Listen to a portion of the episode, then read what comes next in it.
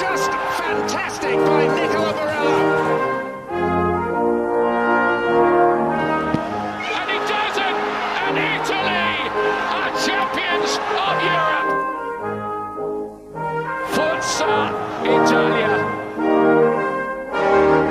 Ciao, ragazzi, and welcome to another edition of Serie A Sit Down, World Football Index's podcast to get your calcio to go.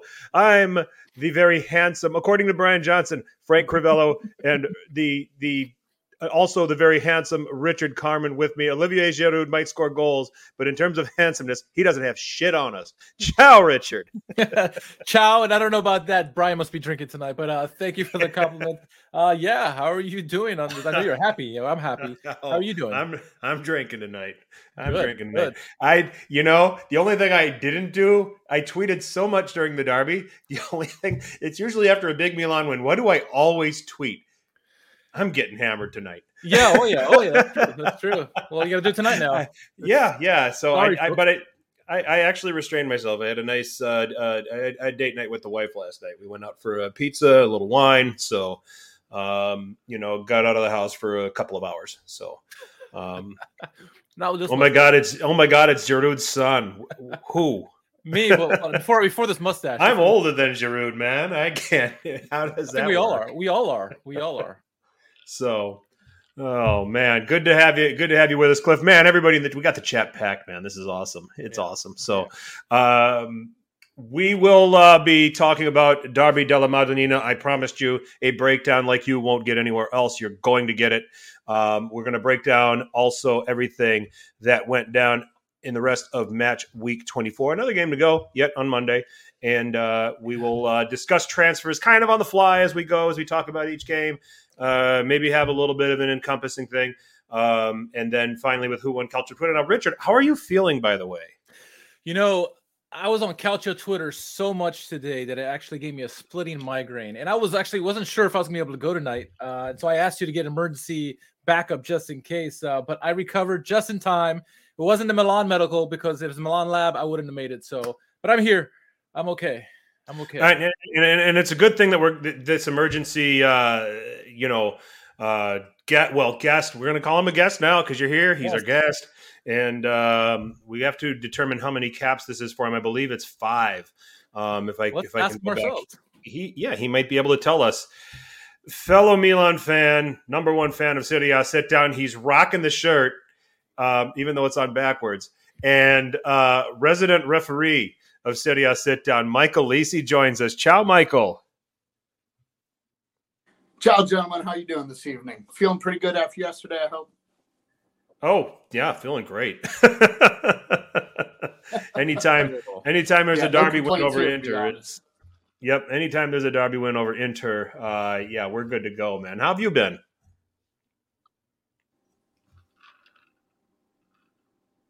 Michael Oh, sorry, guys. I lost you there for a second. Yep. How have you been, Michael?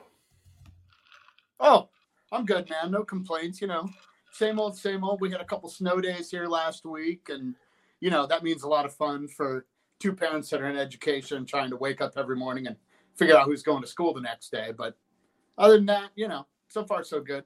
Shoveling Yep. a little bit of snow. Yep. You got the snowstorm that they said we were supposed to get like three days ahead of time. Three days. Three days. They were forecasting that we were going to get some of it where we live, and then as the week went on, it was just further south. It was just going further south, so it missed us. So um, we're uh, like I was being. I was told by my mother that um, we have like 16 inches of snow less this at this time this year than we had last year. I'm like, Oh wow. that's fine. that's fine with me. yeah, there's worse things in the world, right? yeah. So You, you wouldn't think that about Milwaukee, the Milwaukee area, though. It's kind of crazy, but but no, man, good to have you with us. And and yeah, I mean, obviously, we we want you on board to we want to, we want to break down Milan's performance in the derby. We're going to talk about that. Some refereeing decisions that went on at the weekend that we are going to in, appreciate your input on, uh, specifically one of the capital teams uh, and how that game ended. Um, and then uh, Yes. yeah, we'll uh, we'll talk about uh, you know some other instances that you know that popped up throughout the course of the game. I think there's might there might be some opinion about the uh, the Musso challenge for Atalanta, so we can pick your brain about what you saw, you know, in those instances, uh, you know, to see if uh, these referees got it right or if they were if they were absolutely crazy. So, um, you know, so we're looking forward to having a chat about those. Um, we will uh, we'll, we're obviously going to talk about the derby like i said match week 24 uh, and then we will finish with the world's most popular hashtag game who won Calcio Twitter. So the chat is lively. We see Cliff, Brian, George, Anthony. You're all in the house. Good. Nathan, great to see you. Um, if you are watching, just pop in and uh, check in through the chat. Let us know you're on. Let us know you're with us. We'd, we'd appreciate it. First time watching us, uh, please hit the subscribe button. Please drop a like. Please hit the notification bell. So this way you are uh, uh, given advance notice of when we are on the air. And then Richard has been doing amazing work lately, uh, I shall say, with, yeah, you.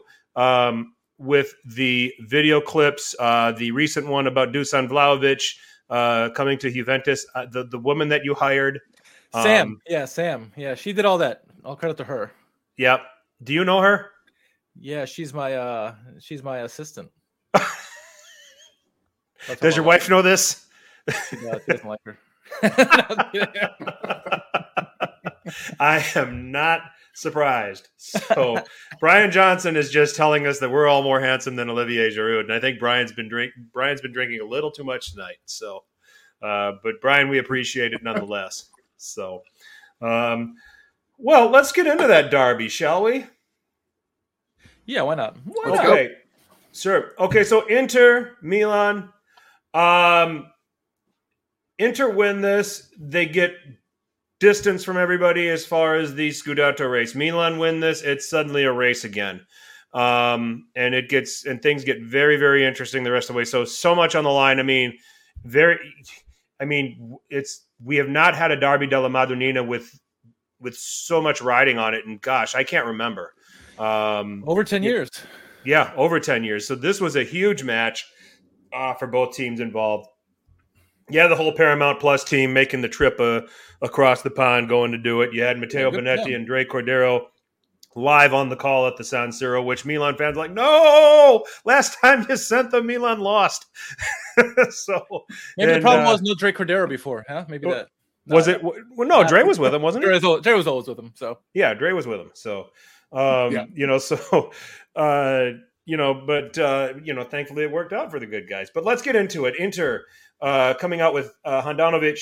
They had a back three of Skriniar, De Vrij, Bastoni. No surprises there.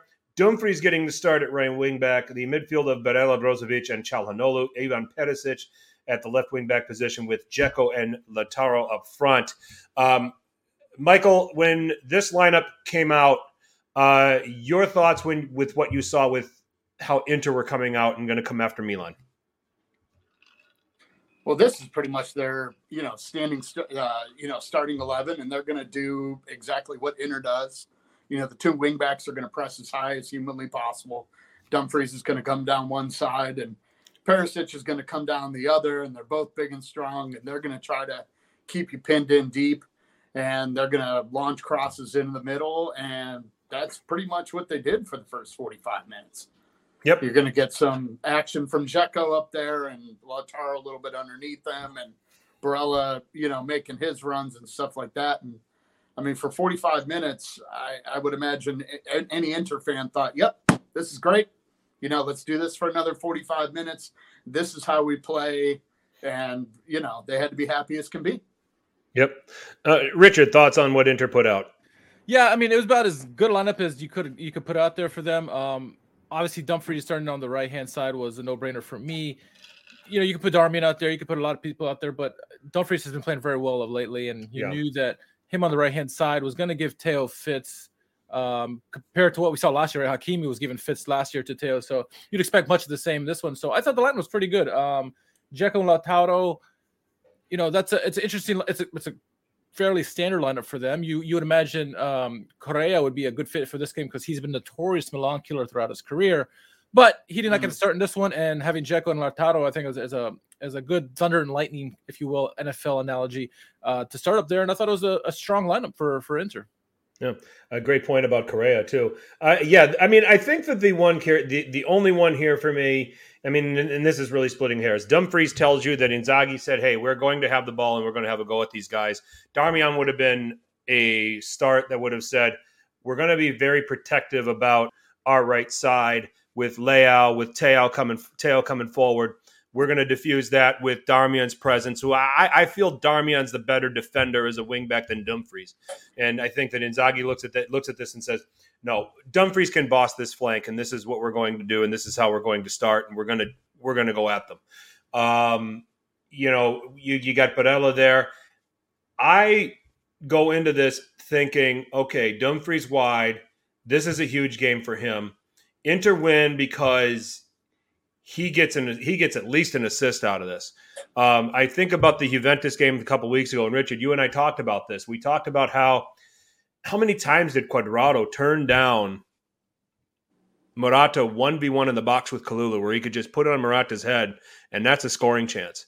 And he turned it down for trying to do something else or trying to do something on his own and that sort of thing. And I said, Inter's not going to do that. Inter's not going to get cute here. They see that they're pumping it in and they're going to put pressure. And I thought I thought that that was going to be the way to go for them. And they kind of did it, but it was a surprise to me how successful Perisic was, uh, you know, which we'll talk about. I actually thought, you know, and Uncle Sharma, you know, reminded me on Twitter that in previous derbies, Perisic has owned Calabria, which, okay, fine. But I thought that Calabria had finally matured enough as a defender you know, to be prepared for this game and be prepared for this situation, dealing with Perisic. And that didn't happen.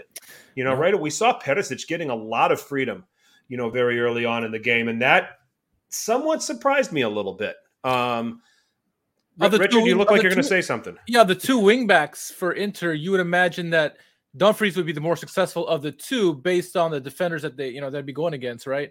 Uh, even though, despite Calabria has been struggling against Perisic in the past, as you said, we would imagine that of the two defenders back there, Calabria is the more established defender. He would probably do a little bit better. He, with his smart, like you said, his experience, he should be able to adjust. And Teo, you know, will still be struggling. And we didn't see that exactly. I mean, like you said, Perisic uh, uh, pretty much did what he wanted early on. Yeah, yeah, I, yeah, definitely. So, so a lot of interesting dynamics. Up, oh, did did we lost Michael? He got so excited he just left. Okay. well, well we'll try to get him. We'll we'll try yeah. to get him back in there. Yeah, yeah. Um, I mean, more more on interest lineup, kind of talking about them. Obviously, you know they were going to go with Dzeko and Martinez. Um, Marcelo Brozovic. You know, we've had you know we had Anthony on previously talking about the role that he's played in protecting the back three, the job that he does. You know, and generally speaking, tens go to die against Inter just because of the presence of Brozovic and what he does protecting that back three. Um, so um, yep. Oh, you you messaged him. That's what that was. Okay. Oh, he's back. Um, so that dynamic, Calhanoglu pulling the strings, Barella for me being the guy out of the three in the midfield that was going to pick up the runs in the box that are left behind by Lautaro and and, and Dzeko, and it produced a chance in the first half. So we, I did no surprise to see that going on. Uh, you know, so you know, Inter came out with a strong lineup to take the game to Milan. Now, conversely, looking at Milan, um, we go Maignan in goal, uh, back four Calabria, Kalulu, Romagnoli, and Teo. Uh, double pivot of Bennacer and Tonali. Uh, Kessie in the 10 with Saelemaekers on the right, Leao on the left, Giroud up front. Uh, Michael, I'll start with you. When you saw that lineup, what was your first reaction? Well, first, I think like everybody, Kessie playing in that spot, I thought was a little strange. I mean, mostly because he never plays there, but then also he just came back from AFCON. He left AFCON because of an injury. So like there was three or four things that just didn't kind of add up there.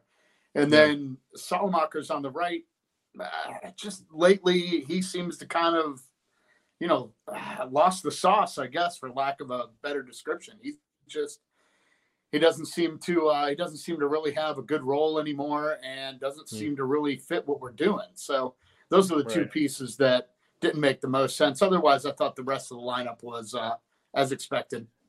Okay, Richard uh, Milan. Yeah, I thought, you know, obviously the, the insertion of Kessie is going to be the one that's everyone's going to be talking about, right? He's not an attacking midfielder, but I think given the opponent, I was curious to see how our three midfielders would do on the pitch at the same time. Yes, there's no of three, none of them are really attacking in the sense, uh, but Kessie in there, you put him to do the bulldog work. Um, it could cancel out the midfield three of Inter, and I think that's what Pioli was going after. Not necessarily hoping for uh, Kessie to pull the strings as a number 10, as you know, you would imagine in that role, but someone to kind of interfere uh, what the midfield three of Inter are doing and really make it difficult. Uh, that's at least what I imagine Pioli was trying to do. It didn't really obviously work in his favor, uh, but I can see, and I was completely fine with him doing that. And then, you know, having Saelemaekers on the right, a um, little bit of a help with Calabria, with Perisic, you'd imagine. That's what, that's what, I know, I know your pregame chat, uh, you mentioned that. Uh, that's what the role Saelemaekers was doing. That's what expe- I was expecting as well. Uh, so I wasn't too surprised about that. I mean, there's obviously other people you could put in there. No Diaz. Uh, but I think in this kind of game with that kind of midfield for Inter, Kessie was probably the better pick of between him and Diaz. Um, this was purely. I mean, Kessie was not believable as a ten. Didn't play like a ten. Um, nope. This was all about a three-man midfield that could protect the back four uh, you know, maybe protect some tight through passes, uh, avoid getting beaten through the middle. Um, and then the presence of Saelemaekers, you know, you have to look at these guys functionally and what they offer to the team. And Saelemaekers is a box, good box to box winger. He's not a guy you're putting in there uh, to score goals or to even create goals. I mean, I think we're, yeah. this is what we're getting uh, with Alexis Saelemaekers right now. He's a functional guy. He can he can slide in and provide cover. Maybe he provides cover when is on the ball. He gives he slides over and gives Calabria some help. So he kind of floats around, you know, in kind of a, a supporting defender role when Milan are without the ball. Not a guy that you're asking to, you know, do a whole lot of pressing and that sort of thing. So, you know, so when I saw that, I said, this tells me that if this is close, clearly he's going to be one of the guys sacrificed and a more creative player is going to come on at some point of the game. But if Milan would have gotten a lead, and even a two goal lead at that, it would not have shocked me if Saelemaekers played all 90. Okay. Yeah. Um, it would not have surprised me in the least. Um, but that didn't happen. Um, yeah. You know, but that was, that's what, when I saw this, and Michael, what I was saying – you know, when um, this was a damage control 11 for me. This was a okay, we know they're we're going to get Inter's best shot. They're going to come at us. We're going to line up to try to diffuse that. See what we can if if we can steal anything, we'll steal something. Yes. Um, and my thought was if this game's close by 55 60 minutes, Saelemaekers is off for a, for a winger um, you know, some of the creativity comes in. That's and then those were the notes that I had on Twitter before the game. I yeah. said, "This is we're going to start this way." Kessie's not going to be a ten. He's going to no. be in there to help clog up the midfield to prevent any through passes and any penetration that's going to get to the front two through yeah. the middle. Okay. Pioli set them I, up to I say. agree. I, I, think Kessie is basically in there to sit on Brozovic. That's yep. the idea. He's not there yep. to create. He's not there to score goals. He's basically there just to sit on him. And like, mm-hmm. and Saelemaekers in the same vein is over on the side to kind of sit on Bastoni and you know he's just he's a box to box yeah up to Bar- up to Perisic over there. I think he, I think I think you're I think you're exactly right and you know he's a box to box winger. He's he's a box to box winger. He's not a creator. You know, he's a guy though that has a very high work rate and can provide cover provides yes. cover for Calabria, can provide cover for the midfielders when Calhanoglu's on the ball. He kind of floats. He's not really assigned to man mark anybody when Milan don't have the ball. And that was the role. And that if, if this game is still tight by 60 minutes, he's off. If but I'll even make if I was making the argument earlier to Richard, if Milan are a goal or two up, it would not have shocked me if Saelemaekers stayed on and played the whole 90. Oh um, no, yeah, just because no of to take him off. Right, functionally, what you would be looking for in that role.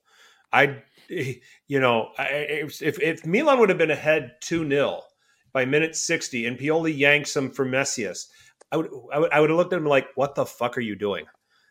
Yeah. you know, because yep. Messias is not a defender. The only thing um, Saelemaekers is good for these days is being in Uncle Sharma's nutmeg of the week. Uh, because that's about all he does. No. He, he he can provide creativity, but not anything that sets him to a goal. Like he'll he he does good with the passing. He does excellent work rate, right? But in terms of shots on goal and stuff like that, he's not really creating at the moment. Like you said, he's a box to box winger, which is Right. odd to say. Right. Yeah. No, that's the Were you guys- description though. I mean, you pretty much nailed exactly what he is, Frank. No doubt. Yep. Were you guys surprised with Pioli pressing Inter so much uh, early in the game?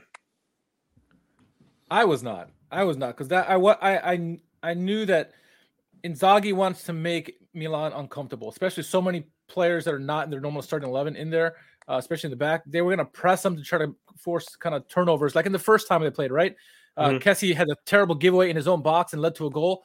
They wanted to make him uncomfortable, make for, uh, force them to get turnovers, and I thought that's exactly what uh, they were going to come out and do, and they and they were doing that at first. And I thought Inzaghi had the tactics brilliantly at the beginning, and with Brozovic really uh, was man man of the match up till you know obviously the later results, but uh, both of them really were had this game spot on early on, and and the, the pressure was making Milan um, have to sit back, and and they looked very uncomfortable throughout the at least opening parts of the game.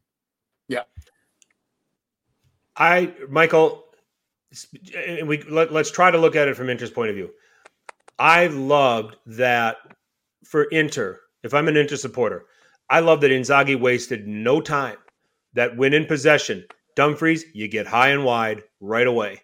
Okay, and Oh yeah, hundred percent. I I noticed that right off the ball. He wasn't sitting. He wasn't. He wasn't square with the ball in the middle third of the field. He was up and he was out in front of the ball and wide. And Inzaghi said, "Just get there, okay? We're going to switch it and we're going to get it to you, okay?" He and that's why Dumfries started. And Inzaghi was setting a tone and said, "We're Yep. going at Teo. We're going at that left hand side."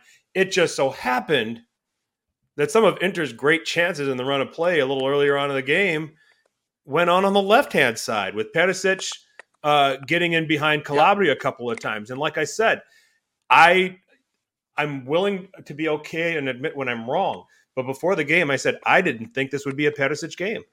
I I just thought that Calabria might have finally matured enough to the point where he understands the role. He understands what Perisic brings. He has the experience. He's clearly the better defender in that position than Florenzi, that he could handle it. And he got beat a couple times. It put Milan under pressure. And uh, and Perisic was dangerous, you know, early in the game. But Inter, how they shaped themselves when they had the ball, especially as it got through the third of the field, uh, through into the middle third. The wingbacks were up and they were wide, and that put a lot of pressure on Milan. And I looked at it, I was like, "Oh shit, Michael." Well, you you nailed it at one point. You uh, you tweeted. I can't remember at some point in the first half. You're like, I- I'm losing my mind because somehow Inter has more people in our box than we do. That was at the end of the game. That was Oh, at the end of the okay. game. but but in the first half though, but when you play a three-five-two though, that's the whole point is to take those seven guys and get them as high as humanly possible. Especially Mm-hmm. yeah, especially against our team, we play a four-two-three-one. Sometimes we're defending with five and a half, six guys, and that that's just it. You want to throw numbers up as, as much as humanly possible and get as many two v ones and three v twos as humanly possible, and that's what kept happening to us. It reminded me a lot of when we played uh, Liverpool because Liverpool did exactly the same thing. They went, they they didn't. We thought, oh shit, here comes Mo Salah. He's going to kill us on the right side. And what happened? Like Calabria side. really, they killed us on the left side. Yeah. Jota and everybody else that came up the left side killed us for like the first 15 minutes, and then later on, it was Alexander Arnold and Salah that killed us. And this game kind of reminded me of that, where in the beginning it was it was Perisic, and it's like, okay, we we you know filled the dike on that side, and like, oh shit, now the water's coming through on the other side. Yeah. And that's why like the way the the whole first 45 minutes felt. It's like we were we were running back and forth trying to, you know, fill all these holes and stop the water from coming through. And Yeah. This wasn't happening. It's like one of those old uh, Disney Donald Duck com- uh, Oh cartoons. yeah, yeah, Where yeah, yeah. he's Yeah. like trying to, where he's trying to plug the dam, and he gets He's it like- over on this side, and suddenly another, yeah, another leak pops open It- on this side, and he's getting frustrated. Yeah, I'm with you. And that's where, Richard. thank God, you've got a keeper like Maignan who has his head on a swivel and is constantly moving and constantly in action. If you've got a, a, a tower back there like Donnarumma, who isn't nearly as as active going back and forth, you know, you're Hmm. you're giving up one or two more goals there. That's that's like kind of like the perfect Maignan game. I mean, he wants the action back there, Yes, and like yeah. it was almost like as the half went on, the more action he got, the better he played. Yep. You know, I think- thank I- God. I think this is what this is the reason why Calabria is not ready to hit that mold of the next great right back for Italian soccer because he hasn't made those adjustments yet, right? We saw that against Liverpool. We saw this against Perisic over and over again. You know, he does so many things so well, and oftentimes he is a shutdown right back. But then these speedsters that come down his wing, he has so much trouble with. And if he doesn't have Saelemaekers helping out like he's, you know, he's expecting, he struggles mightily. And I think that's the one thing. If he can fix that into his game, he could be a shutdown corner or a shutdown right back for um for Az- for Azzurri and Milan going forward. But you know, if he gets to that level, if he can figure that out, he can become world class. But he's not there yet, and this is a huge reason Yeah. why. Perisic was feasting all, well, at least first half of the game, um, and it made it made Calabria look average at you know at best. Yep. Yeah. I agree. So there was that to deal with. Um, so we early on, Inter gets a great chance. It's it's uh, first of all they had the uh, Perisic cross to Dumfries. Dumfries, his balls were resting on Teo's head as he jumps up for the header to put it on put it on the goal. I mean, I I just that was just so pathetic from Teo, and thankfully the linesman's flag was up, and yeah, Rip Perisic was offside. So, um, but following that, another dangerous chance where Perisic is able to get in behind. It ends up falling back to Brozovic. The shot deflects. Maignan with a an incredible reflex save. Um, there's not Yep. many. I, I went to Twitter right away and I said that save is exactly why Milan chose to save 100 million over the next Yeah. five years rather than continue to deal with Donnarumma and that fat fuck. so, um, uh, I just I wasted no time in tweeting that. Um, so, uh, but then a dangerous chance for Milan the other way a little bit later on in the game. Leao, I think he wanted full stop. If he doesn't slip there, he wants to curl that Yeah. but he slips, Yeah. so he's resorting to laying it off. And Tonali gets off a great strike, great save from Handanovic. You know, we get across, you know, it hits Perisic, it goes out for a corner. Milan's really mo- only dangerous chance of the half, uh, you know, goes by there. And then shortly after that, I'm gonna give credit where credit is due. That's a hell of a set corner by Inter um, to score that goal. Uh, Perisic on the cross Yeah. from Calhanoglu, and I I see a lot of Milan Twitter saying, "Who lost their marker? Who do we?" You know, they're, they're all pointing fingers, and I'm watching this over and over again. Inter takes advantage of a.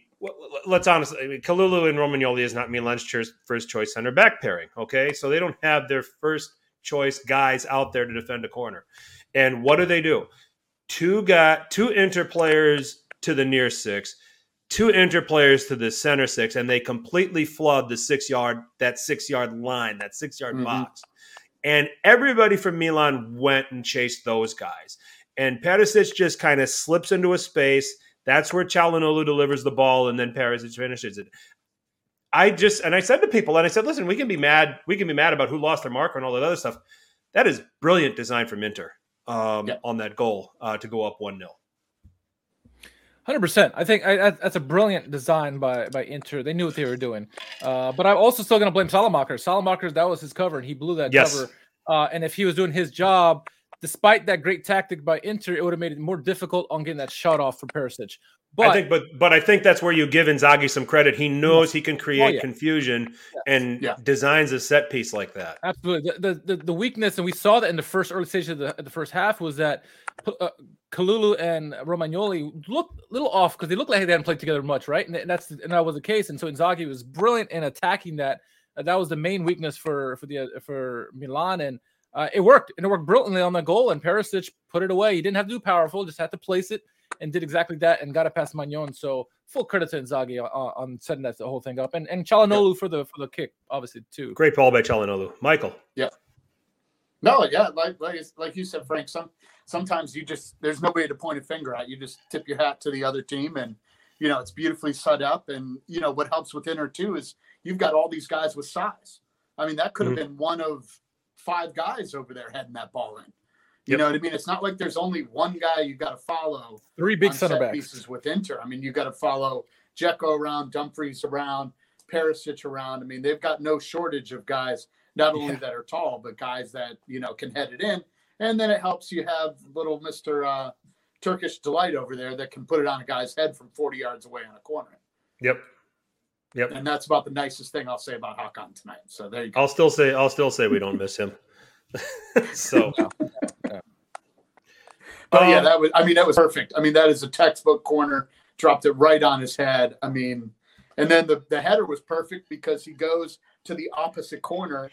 You know, man. I mean, that's you ask any keeper. That's the last place you want that header to go. Is I mean, to yeah, come across agreed. your body to the far corner. That's that's a tough save. So Maignan made four saves in the first half. I mean, this could have this really could have been an Inter runaway by halftime. It should have Oh, been. the way they played and the way they performed. Um, you give a lot of credit to Maine. I, I I said okay, so Inter. I thought Perisic was good. I thought he was explosive, useful. Okay, I thought Dumfries was excellent in the Yep. first half. I thought Brozovic was extraordinary. Ro- Um, was those were those were the from- three guys Yep. for Inter for me that were the best players. I thought the forwards were disappointing um, Yeah. for the situation that they were in. I mean, just speaking about the first half, and I thought the back three did their job. You know, they did what they were asked to do. Giroud, you know, for Milan, my comment on Twitter, I said, okay, Maignan and Tonali have been excellent. The rest of it's been a steaming pile of suck. I, I, I will back off a little bit. I, I actually thought Giroud was good in the first half, but he had such a small sample to work with Yeah. because the ball got to him on so few occasions. But when he Mhm. got it, and I said this before the game, I said Giroud is going to have to be elite in his hold up play. And I thought he was very, very good in the first half. I thought he got the ball, he made good decisions, distributed. I he did his job. He just didn't get in, you know, it was in a, a situation where he didn't get enough service sent his way. He didn't get enough balls played into him. So, Yeah. Yeah. and I think that that's where the struggle was. It's just like you ask the question all of a sudden, how do we get this ball to him and how do we start to figure out how to play off him and get in front of him? And I think some of it had to do entirely with the lineup that Pioli selected. This wasn't a a tactical setup where everybody is, you know, Giroud holds it and he's got two wingers getting in front of him and guys that can play make that he can drop it to and feed him where we can get some up back and through stuff or anything like that. So um Tonali, very good. Maignan, excellent. Giroud, you know, good when the ball got to him, but Yeah. meh the rest of the way. And then the rest of it was ex- the rest of it was just hugely hugely disappointing. I think with with Giroud, it's ex- we expect exactly what we ex- expect with Zlatan, right? Where he's gonna be quiet for most of the game, but when he gets his opportunities, he needs to be superior in those in those moments. Uh, and the hold up play has to be excellent, like you mentioned. And so Giroud was doing what he could. I mean, obviously, no having no attacking midfielder hurts, right? Uh, Kessie's not exactly an attacking midfielder; he's there for a different role. Um, and you know, Leao and or Saelemaekers weren't there with the ball, so the ball would get there really far ahead, and they wouldn't catch up in time. He tried to play it off to them, but it just never worked Yep. out. And Inter did brilliantly in that first half. All credit to Inzaghi and, and, and the team, but you know, they anytime Milan had the ball, it just seemed like they they the pressure was timed perfectly. Where as soon as it got to Giroud, they they capitalized everybody else and they turned it over. Yeah. Uh, so it was brilliantly done by Inter in the first half. They made Milan. I thought it was going to be a blowout victory for Inter the way the first half was going because uh really impressive stuff by them. Really, they look like they look like the team we've been watching all season long. Uh, the superior team in the league. Yep. Michael, thoughts on Milan's first half? Yeah. Uh, And then anything you want to say about Inter too? the, the thing I found kind of interesting though was in a way they were somewhat predictable. They kept doing the same things again and again and again. Like I don't know about you guys, you really didn't notice either Barella or Lautaro the entire first half.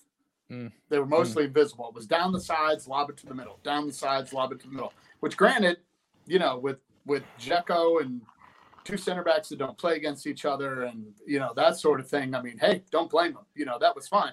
The only times I noticed Barella was when he was rolling around on the ground or when he's when he was in the referee's face. Yes. Yeah. Yeah. Honestly, I mean, other than that, I don't know how many touches he had in the first half, but he was he was essentially non-existent. And you know, I, I, I Brozovic was. I mean, if there was a man of the match for Inter for the first half, it was Brozovic because, like you Yeah. guys were saying, every time we tried to at least get the ball up the field, you know, play a long ball up to either Giroud or um, Kessie up there. That I mean, he was there to take it away almost immediately. And his I mean- pirouettes, I mean, he looked almost Zidane esque the way he was just Oh. evading defenders left and right. I mean, what a brilliant! he did looked, that. He looked, he looked so classy. yeah. I was like, holy shit! I was like standing up and applauding him. It was Yeah, so When he- brilliant. that was when he did that- 45 minutes I've seen anybody all year. I thought Brozovic was unbelievable. Yeah, I mean, the one time he like stole it and did the roulette, like you said, like like Zidane, and then like did something else, and it was just like, you know, it, When Brozovic was- did that, I went impressive to. Twitter right was away. Great.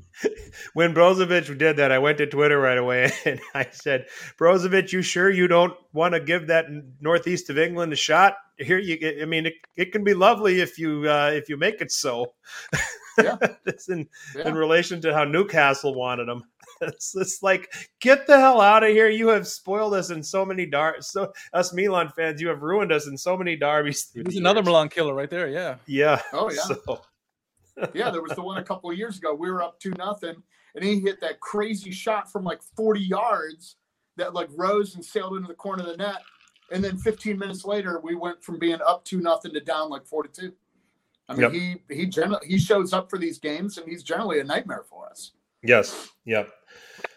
So halftime, one 0 down, Milan, and I sat there and, and I made the comment and I said, I said, okay, Saelemaekers comes off at some point. You have to. I mean, you're down. You're down Yeah. a goal to nil, and uh, uh, and Pioli doesn't mess around. He gets on with it right away. Uh, halftime, Saelemaekers is removed for Junior Messias.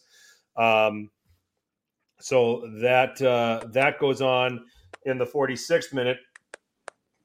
And then in the 58th minute, Kessie is off for Diaz. So now the creativity comes in. Yep. And you see the changes. Milan are definitely more dangerous in attack. Inter continue to play the way they were playing, which left the spaces open for Diaz and Messias for me in the early part of the second half and made Yep. Milan look a little dangerous. Totally agree. I mean, you, you could even tell. Sorry, Richard. Um, you could even tell, like at that point, Brozovic had played like 60 almost perfect minutes, but he had used like 95% of what was in the tank. I mean, as soon as Diaz came on the field, like three different guys took him out. He got Yep. fouled, he got fouled, and he got fouled again because they're Mhm. like, oh, no, no, no, no. We don't need this. you know, and it's like they almost took turns you know, taking shots at him. And just just to backtrack real quick to the first half. Sorry to go backwards a little bit. The save that Maignan has off the deflection. That's like to me, that's the moment of the first half because if you give up that deflected goal after after holding the fort for that long, it's Yeah. like shit. It's not my day. Fuck Yep. it. Yeah. You know, let's and go the save on Dumfries. you know, and if the that save goes point in, it's two Dumfries nothing, was and your day's ruined, amazing. and that's it. But you saved that, so it's like, aha, you know, maybe we survive the moment where things really go sideways. So, sorry. Yeah.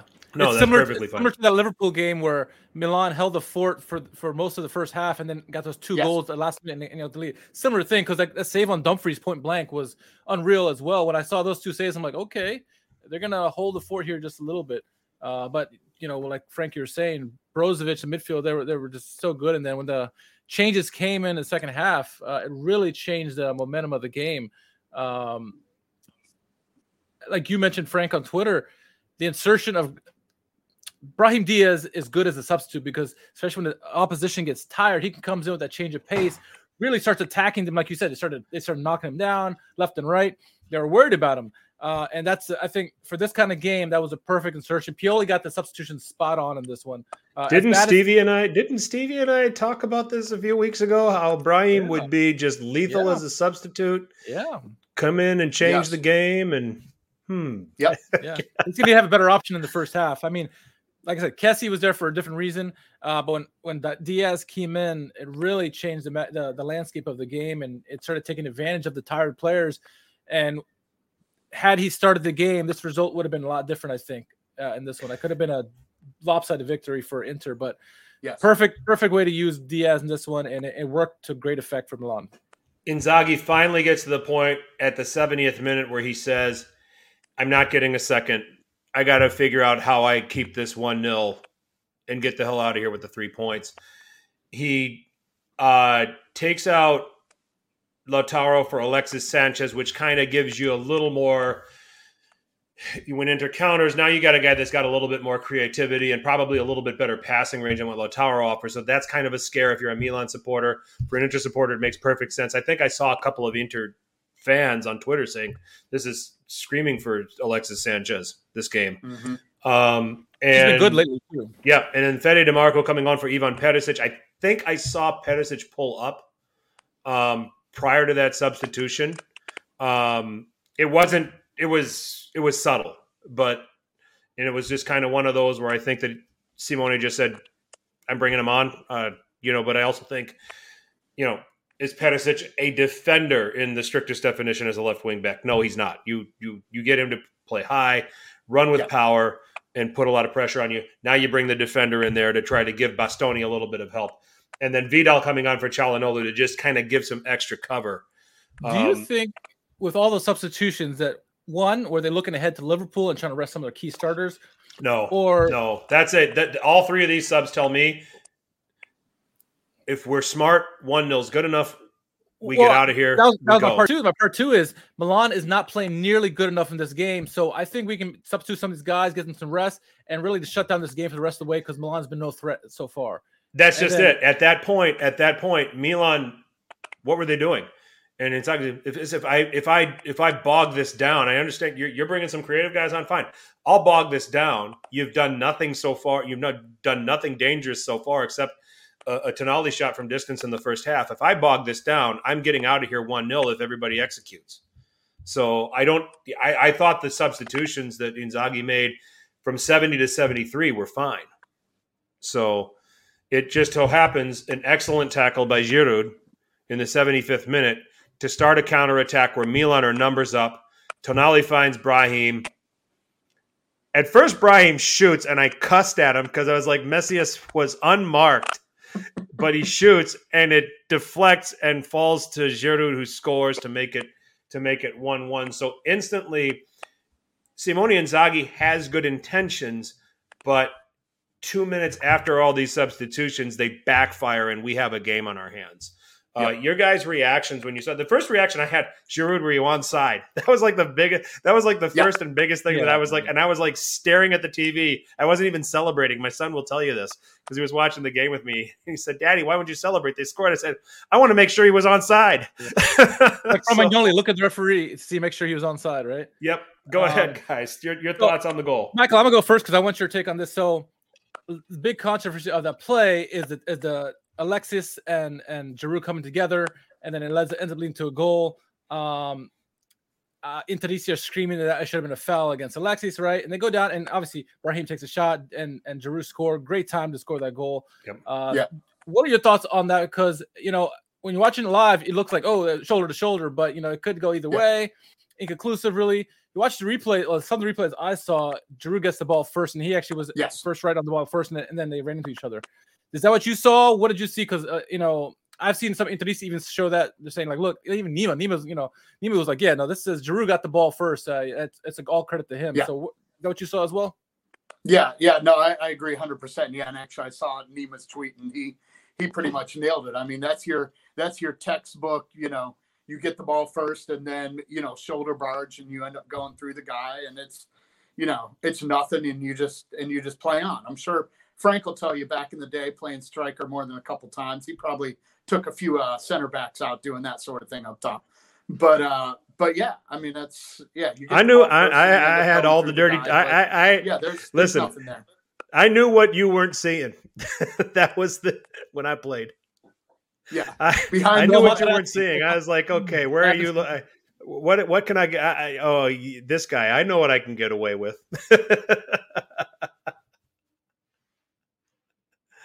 Oh my! But yeah, I, Oh, there you go. I'm. He won the ball first before any contact between the Yeah. two players, so I had Yeah. no issue Yep. with the Yeah. with the play. Yeah. So yeah, that's like I said. N- Nima's tweet pretty much broke it down and and nailed it perfectly. But yeah, Yeah. and and that's you know it's funny because Giroud generally you think of him as the guy that stays up top. He tracks back here and there, but not a whole lot. But you know, in that moment, I mean, him tracking back made all the difference to to set up Yeah. that play, making it happen. And then we got a little deflection that ended up going in the back of the net. So Mhm. you know, we got a little bit of good fortune there. Yep.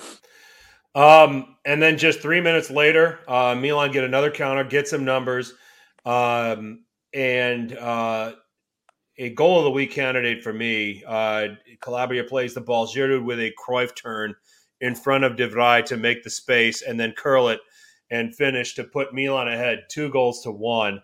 Um, that one I celebrated. I think people Yes. living about five houses down from me could hear me. um, so, uh, but that one just, you know, again, we, we I, I said, you know, before the game, Giroud needs to be elite in his hold up play. Part of hold up play is creating space for yourself um, and making enough space for yourself to take those half chances. This was a half chance when you take a look at it because for a couple of reasons. Even with that turn, there isn't a whole lot of space. Okay, and then the second thing is is that um, the goalkeeper reads the shot. Handanovic reads the shot. He just doesn't make the save.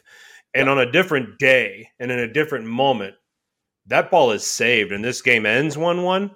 Yes. You know, so on the one end, all credit to Giroud for the turn and for the finish. It was brilliant. On the other end, I mean, Handanovic kind of gets the, you know, kind of almost gets flop of the match for this. This is one that he should save. Um, but Milan go ahead. Nonetheless, Milan go ahead 2 1. Yeah. Lisa, you can go first on this one. Oh no, I, I was just gonna say, you know, I mean, I- I think you know, Frank, you got it right. Where where uh, you know, Inzaghi tried to make some make some subs to go ahead and win the game one nothing, and then Uh oh. Oh, did we lose him? Did we lose him? All right, I think we lost him here. So I'll I'll jump in here until we can Yeah, get jump back in. in. Uh, so interesting. I mean, those two goals are brilliant, and I think obviously the insertion of Diaz really changed the game, right? Changed the landscape of things. And I think a couple questions in, in the chat that kind of refers to this and uh, that kind of led to because we saw the insertion of Diaz against a very tired midfield really changed the dynamics. And Ali Ali Oxenfree says, you know, how much you guys think Kessie was on for the first half was to tire out the injured midfielders? I think that was the, that was the key. As as Michael mentioned, you know, he was there to you know pretty much guard Brozovic, right? And it's tire out the guys, let and they were running around a lot. And then uh, what was the second part of this question? Uh, and I agree. Had Diaz started, it would have been a different game because they would have bullied him around. And I think bringing on Diaz, as we mentioned uh, in the second half against a tired midfield, really tired them out even more so. So I think it was a combination of you know uh, what bringing starting with Kessie and then um, and then bringing on Diaz after. And you know, Cliff had an interesting question too, which you know, Brozovic. We mentioned how good of a game he was having. He was he was playing really well. Um, and he asked, you know, how, where do you rank Brozovic in terms of best C- CMs and and Serie A? Yeah, In the derby- In the derby, he is the top. If you use this derby form, he's the best midfielder in Serie A. You could put Brozovic in the World 11 if you only had him play in Milan Derby Yes, every week. yeah. But outside of the derby, if you Yeah. include all the games like like like Cliff was asking, I would probably still have him in the top five uh, because when he's on his game, he is brilliant, a brilliant player, and uh, you know he scores these bombs from distance, of course against Milan, uh, but he is still a very good midfielder. Um, and I even at even at his age, I still put him in the top five for me. And if you if it was just the derby you're talking about, he's number one. He might be world class player, Modric right there. But uh, where you guys rank Brozovic in terms of best center midfielders in Serie A? I think he was in our squad Rifinora. He was at least in mine, I think. Um, you know, through the half season. I I think he's one of the best midfielders in the league. Um, I, and I'm not afraid to say that. I, you know, you you say five, so let's try to identify those five. He's up there. Sergey Milinkovic Savic is up there. Yeah. Uh, Fabian is up there. Yeah. Um, I would probably go with those three for sure. And Lisa this year, I just 'cause he's think really that- well, but And I think that Sandro Tonali with each week is getting a seat at that table. Yeah. Um, Yeah. I, you know, I think that those are probably the four. You know, if you're if you're pressing me off the top of my head, that I would probably say are are the best midfielders in this league. So yeah, yeah Brozovic is easily in that conversation. Yeah. Absolutely. So, um, Teo Yeah, takes one. Okay, so it's not a Milan game without Pioli trying to figure out a role for Rade Krunic, unfortunately, and he takes off Bennacer. And I ha- I was angry with this substitution, but I had people telling me, well, it's because you know Bennacer's on a yellow, you don't want to get him sent off, and I said, Bennacer's yellow was kind of a weak yellow to me. And I think, ex- with the exception of that foul, I think Bennacer played with a lot of control, and there wasn't Yeah. really anything to worry about with him getting a second yellow. Because when he came off, Krunic came on, and this is where we were talking about earlier, uh, Michael, how I was getting upset because as the game was ending, um, as the game was ending and Inter was coming forward, I was looking at the box. I wasn't looking at the guy with the ball. I was looking at the box. Milan were outnumbered.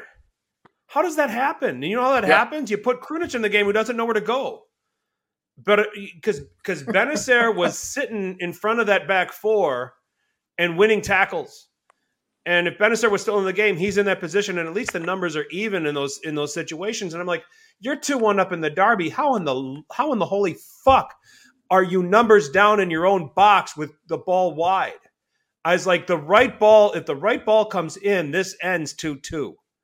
You know, and that was one thing that I was getting very, very concerned about as a Milan supporter. Michael, Well, especially Michael, if you had, had a guy like Bennacer that was sitting back there almost as a center back that's like five foot nothing with a guy like Perisic still on the field. I mean, Yeah. I think Well, Perisic really, was out. It Perisic really was out. It really was scary to see him, you know, track back there and try to deal with things. Yeah. Yeah. I that was that and was the too, like late in the game as we attacked, Kalulu floated off to like right back, and Bennacer kind of sat next to Romagnoli. Yeah. Yep. and uh, I guess Calabria must have moved must have moved way up the field, you know, to join the attack. But like Yeah. at that point, it's two to one. Like Yeah. we, we got the lead, guys. We can we can come back to goal now. But Yeah. you know, I, I don't know if uh, I don't know if Pioli's idea there was to just keep attacking for the last eight to ten minutes, or or Yeah. what. But it, it it seemed like that was his idea was to finish the game by pressing high and attacking. But that's that's pretty dangerous. Fight Richard- fire there. Richard, this was a substitution masterclass by Stefano Pioli. And throughout the course of the second half, Stefano Pioli outmanaged Simone Inzaghi. There's no point. Of, but this substitution here, this decision here, nearly split the points. Okay, Yeah. because positionally, Krunic doesn't do what Bennacer does, and I would rather have Bennacer there and risk getting the second yellow, knowing that I've got a tackler, knowing Yeah. that I've got a ball winner. Stay out there, wear his ass out. This is the derby. You, this is not where you try to, as Anthony says, this is not where you try to figure out where to fit in your teacher's pet. And I've said this before about Pioli. As much as as dearly as I love the guy, and as and and and, and Michael and I, we were we were alone on Pioli Island, you, me, and Sabrina, when this hire happened. Yeah. He said, "This is a good hire. Let's go get it." All right. And and Richard, I think you were somewhat on board with it. I had to talk you into it. Gonna talk you Um, about it. but but this substitution was so baffling. This was this almost gave back a couple points to Inter just by by by doing that. It's just like, and I even made this comment. uh, I can't remember what game it was. It's like Milan could have the the the, the budget and the bankroll of PSG, and Pioli will still figure out how to play Krunic. Yeah. just Yeah. Bennacer looks so silky smooth. Is doing everything right defensively. I, I know a couple times the commentator, you know, Dre and, and Mateo were trying to say, you know, oh, well, he's maybe he's not doing that great of a job, but he was. I thought he was really doing a really good job in this game. Um, and I agree with Ali Oxenfree that you know that change of yes, Bennacer going yes. off, Krunic coming on, led I'm the pointing Teo. at it right now. Highlight know- it. Highlight you know it. why? You know why? Because Inter were just doing whatever the hell they wanted, and Milan were getting frustrated. They couldn't stop him. And had Teo not done that stupid foul, which was the right foul, I think, because he got the red, it wasn't. It That's just really- it. That, I, that's just it. Dumfries got free, and there were numbers again, and Krunic was nowhere to be found. And Teo way, said, "Fuck it, I'm taking one for the team right now." There's no th- Absolutely. this this attack isn't happening. I'll take my I'll take the red right here and and, and miss whoever we play next week. Yeah. To win Yeah. this game. And one time was- you want to see a red card because Yeah. it was the right call. It was a professional Yeah. red. And I was wondering when somebody was actually going to do that or somebody was going to figure it out. So, because it was just so baffling to me that you're winning the Derby. What the just I, that was the only thing out of Milan's performance in the second half that frustrated me. Yeah. So, you know, int, eh, you you almost gave Inter every opportunity to get it back and you know and to get a goal back out of it. But in the end, Yeah. 2-1 to Milan and now we have a title race. Um, Yeah. Three team race for now. a th- three team race, yeah, and we'll talk about Yeah. it. We, I see Rafa in the chat. We'll talk about Napoli in a little bit here, but yeah, all you nail it. Yeah. Krunic coming on led to Teo's red. Yeah. So if Bennacer doesn't get the red for a second dirty tackle, then Teo gets the red. Teo might have got it too, but That's true. There's a, I can't fight you on that. so, uh, speak on the importance of this game for Milan. As you, know, Richard and I talk about Milan all the time on this podcast. Michael, you're the guest, you're the Milan supporter. Speak on the importance of this win for the Rossoneri. Uh, I think it's important because I think you go from being in uh, panic mode. Can we please finish just in the top four and not drop out of? This to all of a sudden you're right back in it. You're looking at the schedule next week. Juve's got Atalanta. Uh, Napoli's Inter's got to go all the way down to Napoli, and all of a sudden, you know, it's a race again. Whereas, you know, before the game, you're like, oh, if we can get a draw, you know, we can stay top four. You know, we didn't bring any transfers. So, you know, all the tea leaves here tell me that we're not really trying to win this thing. To all of a sudden, by Saturday night, you're like, ooh, game on, let's go. So Mhm. that's the way I see it. And I think I think what you hit the nail on the head there because you know it's funny. Everybody in Calcio Twitter was saying, "Oh, Milan did nothing. They were terrible in the transfer market. They're not going to even make the top four now because of this." And then, oh look, Yeah. now they win the game against the best team in the league, and everyone's like, "Oh, never. Maybe they knew what they were doing." Like, I, I think Milan were looking for pl- certain players, but if they couldn't get them, they're they're fine with what they had. I mean, with the emergence of Kalulu lately, uh, Romagnoli's gotten a lot better as well. Um, I think they're happy with what they have. They want to obviously improve, but if it's not there, they're not going to waste their money on things that don't fit the project. And so Milan showed that they are still a contender. Had they lost, this would have been a different story, maybe, but they show they're still a contender. And now it's a wide open race because you mentioned Inter go against Napoli down south, and then Juve, Atalanta. I mean, you got some tasty draws here. I mean, if those end up Yep. being a draw and Milan get a win, they're in top spot. Obviously, Inter have a game in hand. Um, but still, it's uh, it's a it's a wide open race this year, and it's it's fantastic to watch. You're buying for the sake of buying. I mean, and again, we've hammered this point home. We're talking about a Milan that throughout the course of the season, and I think this, you know, I, I- credit you with this statistic because I think this is where I got it from, Michael. 21 of 29 Milan senior players throughout the first half of the season have been out through COVID, injuries, or otherwise. Okay. Yeah. And they're second and they're a point out. Why Yeah. do you need to get anybody? You know, what What Yeah. is who were you going to add that's going to add, that's going to suddenly say, well, shit, now they're going to win the title? Okay. And even if you got a creative right winger in here that everybody is eh, playing that position and getting used to is not like, you know, plug and playing the role that Sergio Oliveira has given at Roma. Okay. You know, or what Gosens is going to get to do at Inter. Okay. Um, you know, after one week, I'm probably going to be served a plate of crow about Vlahovic, but I'm not eating it yet. Um, so, you know, I'm still going to stand by my belief that January transfers, maybe one out of every 20 work right away. Okay. oh, Um, exactly.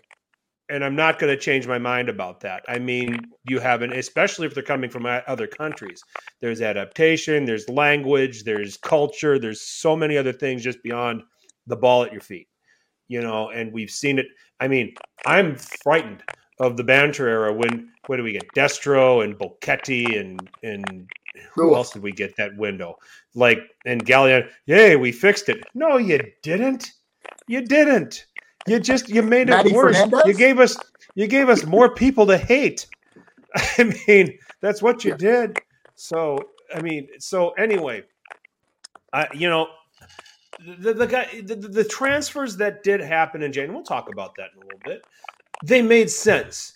Will they all work out immediately? No, they're not all going to work out immediately.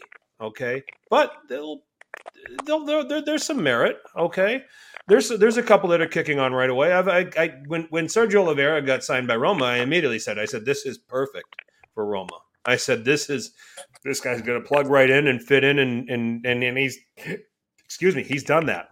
So, um, but you know, I, I just I'm, I'm kind of drifting off on a tangent. But as, as it pertains to Milan, they you know I don't like saying you you use this. It's like a new signing on Twitter, Michael, and I want to just like sometimes reach across reach across the mon- reach across the laptop Oh, and it's slap horrible. you for it's it wonderful 'Cause and I hate that. I hate that Because saying. It's the worst saying on the planet, but it's hilarious because it's us and we can laugh about it. So it's okay. I hate when people do that. It's just like it's the worst thing ever. It's, it is not a new signing. He's been there. He's just been hurt. it's And- like And speaking of the worst things ever, Interisti, some Interisti now, some Interisti are like saying, "Oh, this is over. Race is, the title race is over. We lost it." It's like, calm down. You have the most superior team in the league. yeah. Relax. It's one game. This is second loss of the season. You got Gosens coming in. Relax. Okay, it's it's a This result. game It this game got away from Simone Yes, Inzaghi. that's what it was. And I don't I do not begrudge him for the changes. Minute 70 to minute 73, I think those changes that he made, those substitutions that he made were appropriate. I thought that they were appropriate. Yeah. You're okay, we've tried and we've tried and we've tried. Okay, 1 nil's good.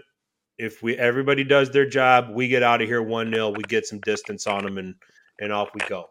So I had no problem with the substitutions. The game got away from them. Milan found their chances and they finally finished.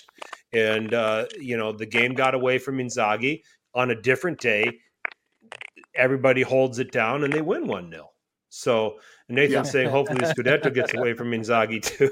well, we'll I see. tell you, two guys, two key players from Milan, or there's several key players, but I think obviously Mike Maignan, man, man of the match. Tonali, Yeah, all was man of the match. Yeah. Tonali was second probably because he was exceptional. Just wanted to fight everybody on Inter, which is great to see. You know, a little bit of Gattuso in him right there, right?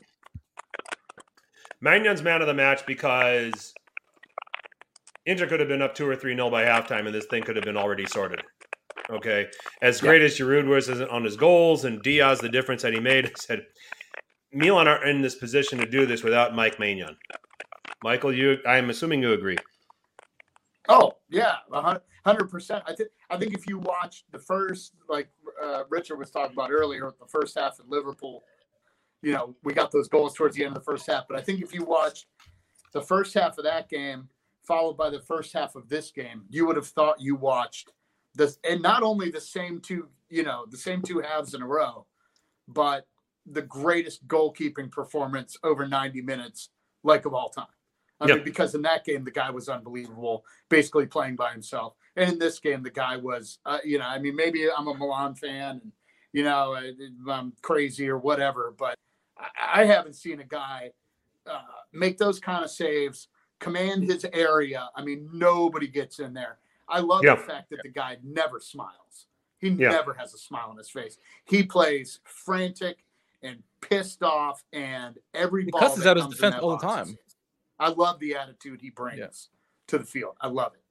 Just, just don't, don't, don't hire Mino Raiola as an agent, please. Yeah, yeah. please. No, no, no. no, no. Hire Frank Cravella.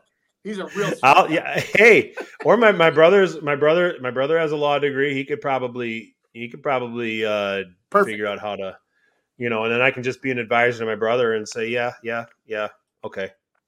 Make sure we get a cut. so, so we'll we'll see. But we should probably talk about the other sixteen teams that played this weekend.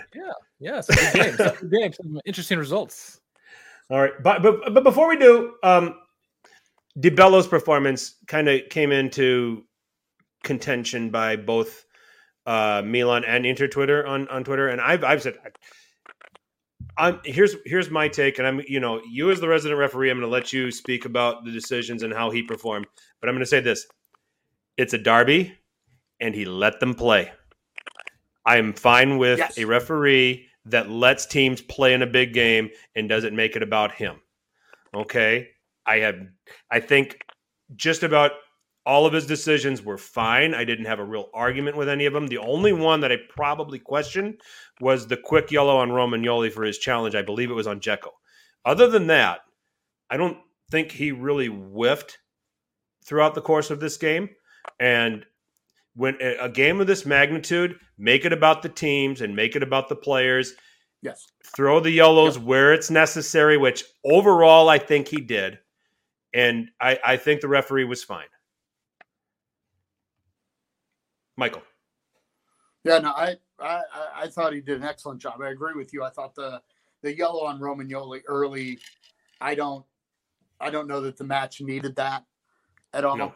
Um, I, I, think that that felt like overreaching a little bit. I was worried at that point that oh shit, here we go. We're gonna have like nine yellows before this game is over, and it's gonna get ridiculous. But I thought he let the match happen after that. Um, the only other thing I thought was right after Diaz came on, he, like I said, he got destroyed like three or four times in a row. One hmm. time, especially Brozovic, just you know came across like knee to knee and you know studs up and then down right on top of this foot at the same time. I thought uh, Brozovic was getting a little tired, and that was a bit of a, a desperate foul as possession changed. And maybe there could have been a yellow there. But other than that, I, I thought he handled it great. I thought he yep. did a really good job. Like you said, I in a game like that, you, you want the players to determine the outcome of the game. Um, you don't want, you know, like I said, 9, 10, 11 yellow cards or or or any or constant stoppages. I thought it felt like the game absolutely flew by. You know, I didn't feel like there yeah. was much standing around, you know, waiting for cards to finish up. You know, I didn't there wasn't a whole lot. He didn't he gave no time to any sort of flopping or simulation. You know, a couple times Barella did his thing where he flies through the air and lands on the ground and you know, he just turned and let the play kept going. So yeah, I thought he did an excellent job. Ollie, how about the th- how about the Theo red? Are you okay with that being a red? I'm sorry, what's that? Uh, the Theo red. Are you okay with that being a red? Oh, I don't know. I mean, it felt like a couple of the fouls late were pretty heavy and sloppy. Like I said, the Brozovic one especially.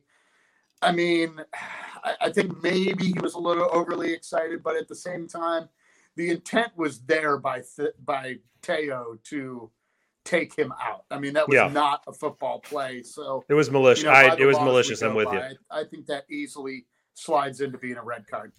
So okay. Prior to this red card, they kept going at it. They were bickering at each other all game long. It was festering. And I and I like Michael said, I think it was absolutely intentional what Theo did because of what was brewing, and then that foul I think had to be a red. I think I have no issues with that red, and I think the referee did it actually was did a fine job. I think it's one yeah. of the better better refereeing performances in the derby in a long time. Um, I thought Theo deserved that red. Theo didn't even argue; he just go right out.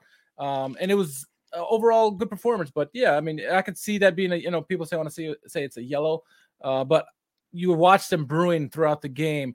Tonali almost got to fight with Dumfries because of you know and, and Dumfries uh, going at it for long periods of time. And so yeah, looked intentional. I was fine with that red. I don't like to see it, but obviously I thought it was a red as soon as he did it. I was like, eh, it, it is what it is. We covered this derby on every. We must have covered every minute of this derby. I mean, we just we crushed this, guys. Great job. I'm not. I'm. Sometimes I'm going to just self applaud our work. I'm going to do it right now. I mean, I, I, hey, if I'm, I'm, I'm, putting myself out there, I said, the best Derby Della Madonnina breakdown you're going to get anywhere. You got it right here. So we're almost as long as the game. Damn. Yeah, I know.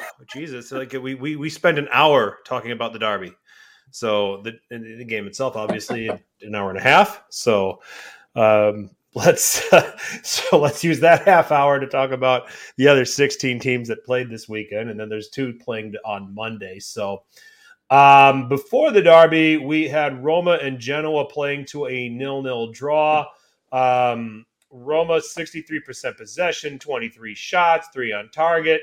Nicola zaniolo scoring late in the game but it comes back uh, to a var review because tammy abraham uh, earned an unfair advantage by stamping a Genoa player uh, en route to that goal. The referee calls the goal back. Roma settles for the draw. Zaniolo says something about the referee's mother, gets sent off.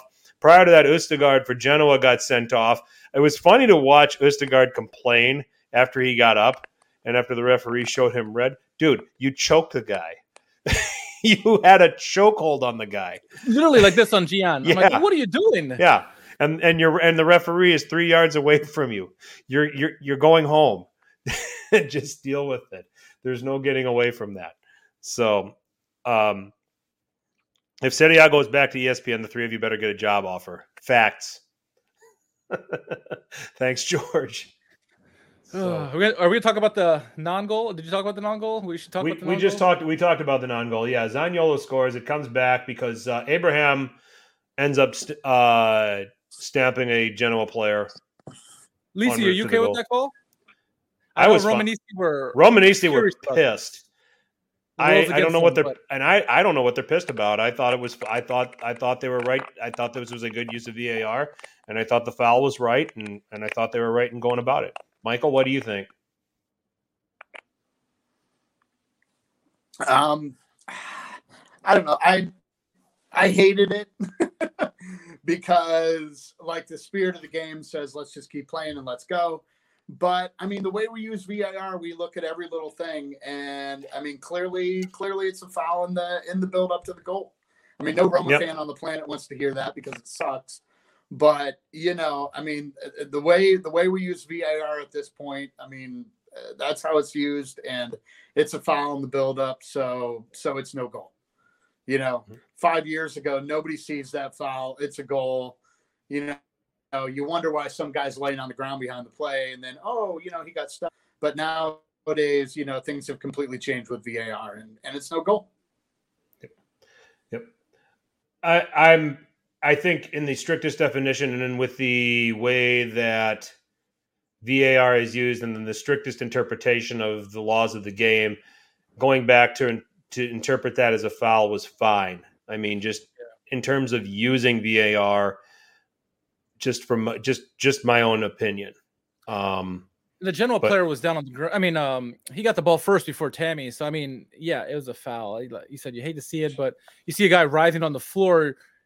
You have to go back and look at it, especially with a goal right there. And I think it was the correct call. As much as you know, I hate to see it, and even Lisa said that it's uh, it's it's a correct call. um, how about this for a nickname for Manolo Portanova? Baby, baby Tonali. Maybe yeah. He, he's he's a good player. He's. I I mean, Tonali's a Tonali's a baby himself. That's a problem. We can't. yeah. Babyer? No, no, no, that's not a word. Ba- uh, the polyglot is inventing new words. If Don So- King can do it, I can do it too. This is true. Do you know that he said that the uh, Twin Cities were Minnesota and Milwaukee? the state of Minnesota is a city to him. I mean, you got the Twin Cities, Minnesota and Milwaukee, and that's like, oh, Oh my goodness. yeah, that's it. Yeah, the Twin Cities are St. Paul and Minneapolis, and Milwaukee's a six-hour drive away. I should know. it's a hop, skip, and a jump. Oh man, Don King, always good for a soundbite. Uh, we, we got Lacey working on some technical difficulties. We hope to have him back soon. Let me just go through the rest of these scores, Richard. Yes. Fiorentina nil, Lazio three. Life after uh, Dusan Vlahovic kind of sucks for uh, Lazio or for Fiorentina right now. It was great for Lazio. They didn't have to play him. Um, Arthur Cabral though did have a really nice chance in the first half. The uh, uh, he's just going to need some time, um, you know, to kind of get acclimated. Perfect example coming over from Ba- Basel and now having to play in Serie A. He's not going to get it right away. So, uh, but Lazio looked fantastic in this game. Finally got the breakthrough in the second half. Sergei Milinkovic Savic in the 52nd minute.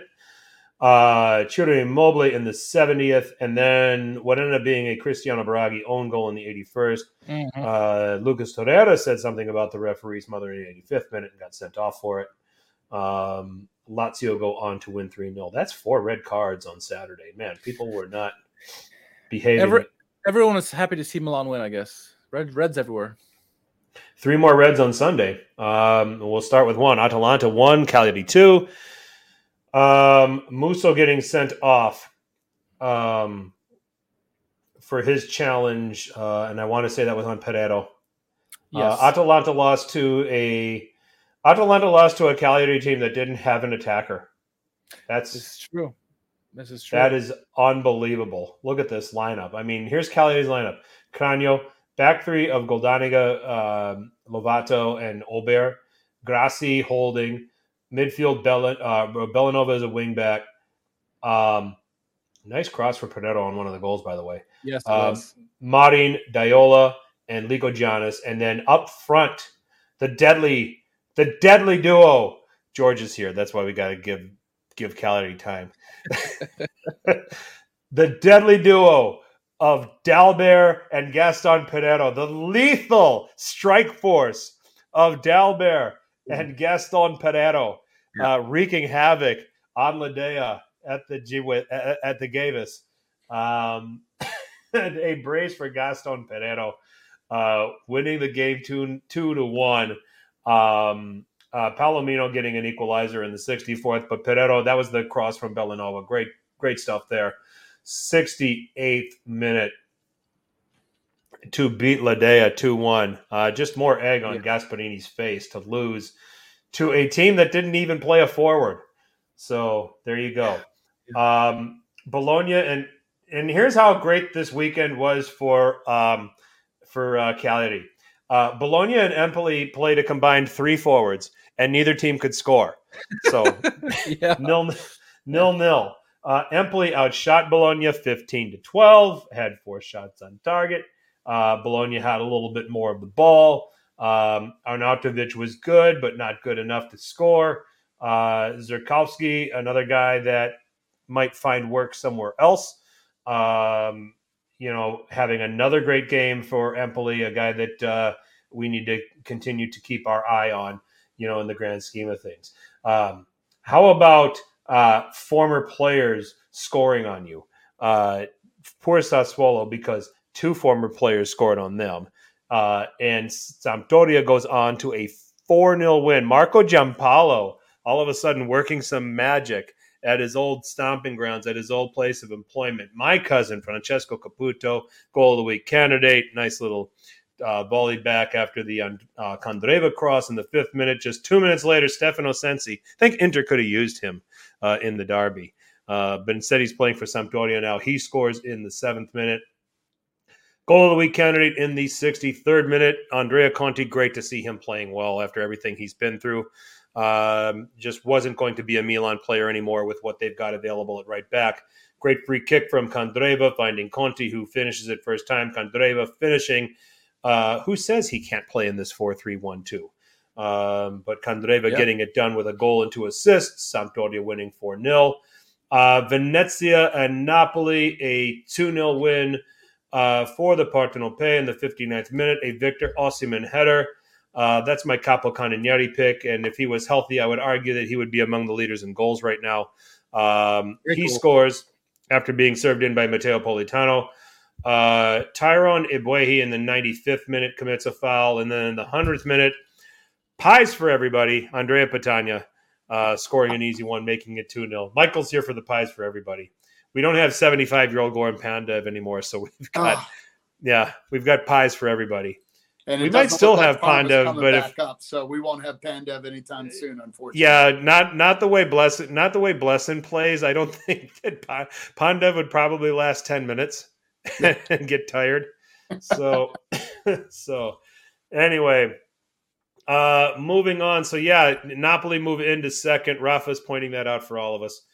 Uh Udinese 2, Torino nil, Nahuel Molina in the 93rd minute, free kick, goal of the week candidate, and then in the 97th, Pussetto uh, with a penalty, uh, doing away Torino there. Ivan Juric watching that game from the stands. Uh, Torino having a, Torino having a lot of the ball, Udinese having a lot of the chances. Pretty much how that game broke down. And Juventus, how would the two new signings do? Well, they both scored. Uh, in the 13th minute, Dusan Vlahovic with a goal of the week candidate. Um, Du- Paulo Dybala with a half volley through pass to Dusan Vlahovic, who put a half volley past the goalkeeper and scored. Uh, 13th minute, one goal to nil. Anyone curious about Dusan Vlahovic's stat line on the day? Four shots on target, one off target. Uh, fouled a couple times, scored a goal. Um, making my prediction about how he's going to do it, Juventus look really, really bad uh, to start things off. Uh, but uh, Zakaria scoring the second goal, but big, big props to Morata for the ball uh, played in. Wonderful assist. Uh, 2 0 there. So the two new signings getting on the score sheet for Juventus, winning by two goals to nil. Did you notice? Well, I didn't know. I didn't hear about this, but Oxenfree says uh, Kalinic terminated his contract after the game. I didn't hear about this. Uh, that's interesting. I guess he realized he sucked and he wanted to get out, but that's news. I mean, I'm not sure what what's the story behind that, but I, I'm curious. Do you guys know what's going on with that? I, well, I, I if if, about if it, heard about it, but I he had the same thing. He asked me if I knew any details, and I have no idea. It was it was quite bizarre, especially you know the window just ends and you terminate your contract. I don't know. Comes on as a substitute, plays 18 minutes, created a chance, had a cross. Um, touched the ball seven times in those 18 minutes. Um. Anyway, I I don't know. Um, the fact that I, I don't know. I think I would tear up my contract if the manager was picking Kevin Lasagna over me too. So, um, Lasagna is better. Not much, but then, Ka- than Kalinic, yeah. yeah, yeah, exactly. So, Where's Um, Montella coaching? Maybe he's going there. yeah, maybe. yeah, yeah, maybe. Uh, uh, Nathan saying, yeah, he's out and he's joining a Croatian club. So yeah, he has to be terminated. Maybe, maybe that's just it. Wants to probably go home and play for a for a club at home, and Yeah. probably had it with Italy. So that's not out of the question. Um, the Musso red, Michael. I I thought that was fine. I I don't have a problem with that for At- Atalanta's goalkeeper getting sent off on uh, the challenge on Pareto. No, no, yeah, no, I, I agree 100%. It just continues Atalanta just being bizarrely terrible at home. Although, you know, it, it's interesting. Them and Empoli both are these odd teams that are incredibly good on the road and both terrible at home. This is kind of one of my little takeaways. Milan too. and sort of Milan too. segue into yeah but but i mean those two are like atalanta i think right now has three wins from like 12 games at home something like that it's absolutely terrible but it's funny like the way they play is they are a great road team. They they want to counter and they want to press and they want to do all that kind of stuff which when you think about it, it's like you know works great on the road when you go play the big boys and stuff but then how do you flip that over to how you play at home? Especially when you know they're supposed to be in a you know a bigger club now and in champions league every year. I think they have you know oddly a bit of uh, uh and they did that in champions league too. I mean the last champions league game at home they I can't, was it villarreal? One of the spanish teams. They completely shit the bed. Mm-hmm. you know and and i mean otherwise i think all they had to do was like draw or something like that and they couldn't do it at home you know a- and you know them and empoli both they're they oddly have this home field like identity crisis. Because if you look at both of them as far as like road road points i think atalanta still hasn't lost on the road Yeah, Atalanta's they unbeaten away. Yeah. They have the best away record in the league. yes yeah nine Milan Milan's second, interestingly enough. So Yeah. Atalanta have nine wins and three draws. Milan have nine wins, two draws, and a defeat. Yeah, yeah. Hmm. But then if you look at, like I said, them on the road, it's like three wins out of twelve. I think they have like thirteen points from twelve road game home games or something. But like if they just won half their home games, they might Yeah. be on top of the table. But Wow. If you- instead, If you just do home games on the table, Atalanta's twelfth. Yeah. Yeah. and Empoli's, I think Empoli's down in I don't know fifteenth, sixteenth, something like that, and they've won like six on the road, and they can't win at home. It's they're they're two really strange teams on the table when you look look at home and road difference, but they play similar styles. They play an underdog, you know, counterattack, press sort of style that, you know, fits an underdog road team, but somehow it just doesn't work at home for both of them, which you know, it's it's not just been a trend over three weeks. I mean, it's been a whole season for both of them. And, you know, I don't think it's going to cost Empoli relegation or anything like that. I think they're fine. But I mean, you know, Atalanta right now is, you know, on the edge of top four and, you know, not that many points from getting down into like the seventh spot. So it's going to be interesting to see what happens to them over the next month or two. What do you guys Yeah. think of that first goal that uh, uh, Cagliari scored? Pereiro scored. Uh, it, it looked like there was maybe a chance of a handball there before that goal. how did you guys see that? Because I, I kind of felt that maybe it was a handball. I, I, mean, with the VAR and it said it was no it was no penalty there or no handball. But what are you guys' thoughts on that on that play? Because it was awfully close, uh, you know, touching Pereiro's hand before he scored the goal. I thought it was fine. Yeah, I, honestly, I, I just watched like the you know six minute highlight thing of that game. I, I, I didn't see I didn't see what happened. Hmm. I mean, generally, as long as you don't, you know, play it with that hand or whatever in the build up, usually you're okay. But right, you know, right. Um, Napoli uh, winning two 0 They getting getting Osimhen back and starting up front. Uh, you know, dealing Huge. with a bit dealing with a Venezia team right now that they're in the drop and Venezia are setting up right now uh, they're just going to set up to try to frustrate everybody. I mean, I, I, every time they get yeah. one of the seven sisters, like if they get 35% possession, it's a shock. Yeah. Um, they're just perfectly, they've just, I think in those games, they've just decided you get the ball, we're going to defend, we're going to see if we can sucker punch you. Um, yeah. You know, so on the one end, I think that you credit Napoli because these are, you, you got to win the games you're supposed to win. Um, yes. But on the other end, you know, do we get carried away with their title credential? They're in second, um, and they're in second on goal difference over Milan. They have a 29 goal difference versus Milan at 23. Yep. Um, so I, I you know, I think they're. I still. I, I think they're a threat for the title. Um, you know, until proven otherwise. And I think that there was conversations in the chat about Napoli's midfield and that you know, we mentioned Fabian among the five best in the league and mm-hmm. talking about the season Anguissa is having and Lobotka and Zielinski. I think Zielinski was really good in this game. Uh, and then he, he got, he took a knock and came off. Arguably the second best midfield or maybe top midfield in the league with Inter. They're, they're would, very good. Yes.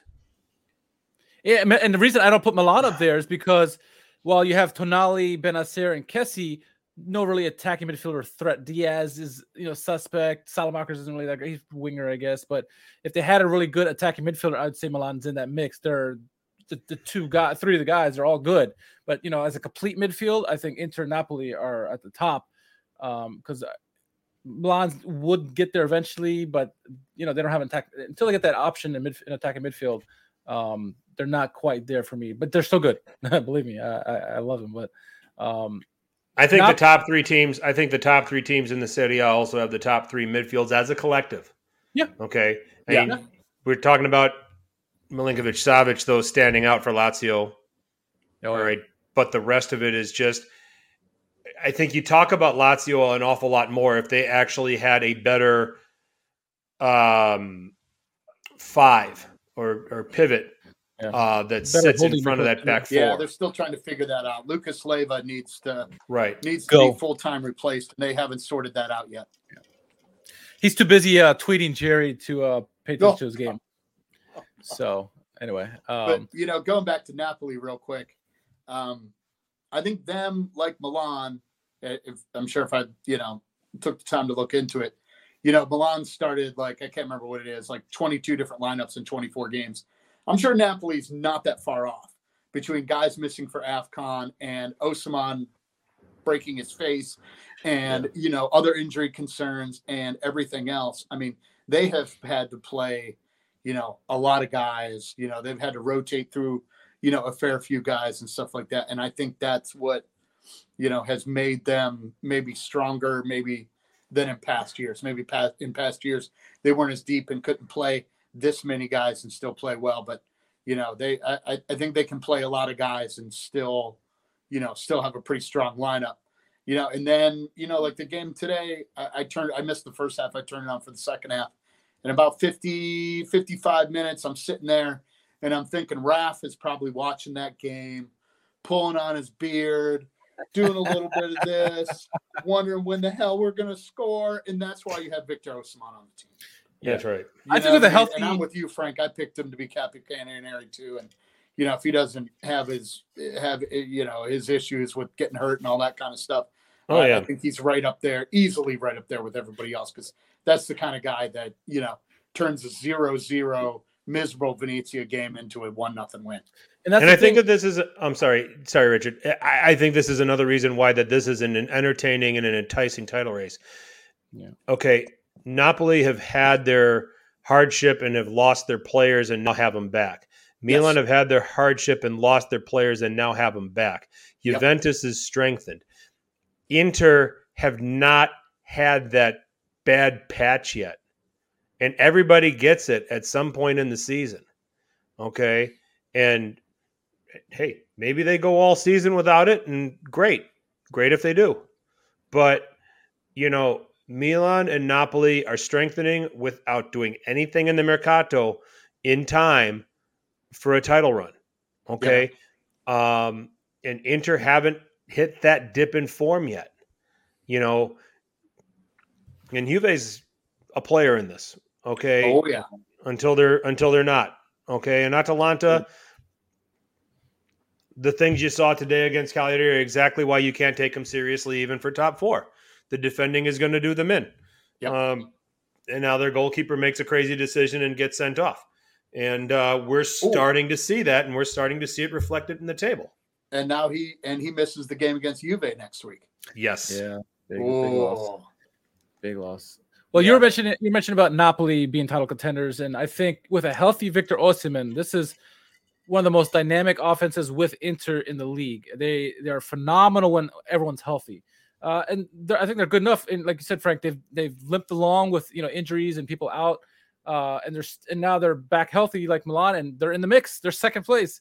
Yeah. You have to very much hold them as a contender in this one, and I think we'll see how they do against Inter. That's a big game. If they can find a win against there, look out. They might have Oh, full yeah. confidence there, uh, as Milan are right now. So yeah, it's uh, it's certainly a race, race on. Five teams going for the title. Um, yeah, it'll be interesting to see how that that shapes up there. Um, but yeah, wow, it's uh, Napoli is very much a, a player in this race. Yep, definitely. I mean, it's all, it's all, it's all certainly tight. Um, let's look at some of these other games uh, and and go through it. We've kind of picked on. I think we've kind of pointed pointed at Atalanta and laughed at them. Uh, we've talked about Napoli, Juventus. Okay, so um, you know Anthony's making a comment about Verona looking terrified of Vlahovic. They were. They were. Um,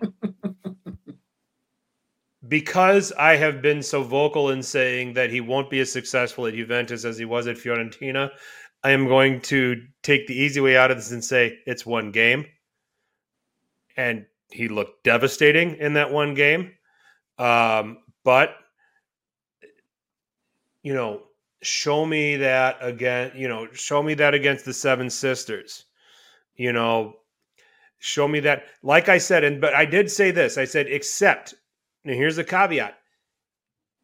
If juventus change culturally then yes it'll work okay? If they keep being the juve that they've been under allegri he's not going to be as productive as fiorentina. That doesn't mean vlahovic isn't going to be successful.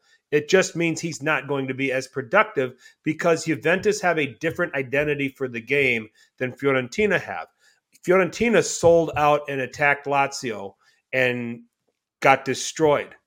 Okay.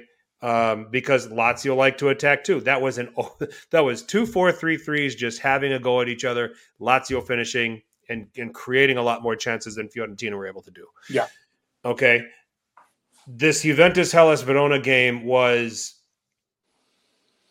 that her, the Hellas Verona defense puckering up a little bit. Some people might make that comment, but Verona had the ball and were having chances going the other way. So, you know, you saw you saw some tweaks from Juventus culturally in this game versus what you normally see.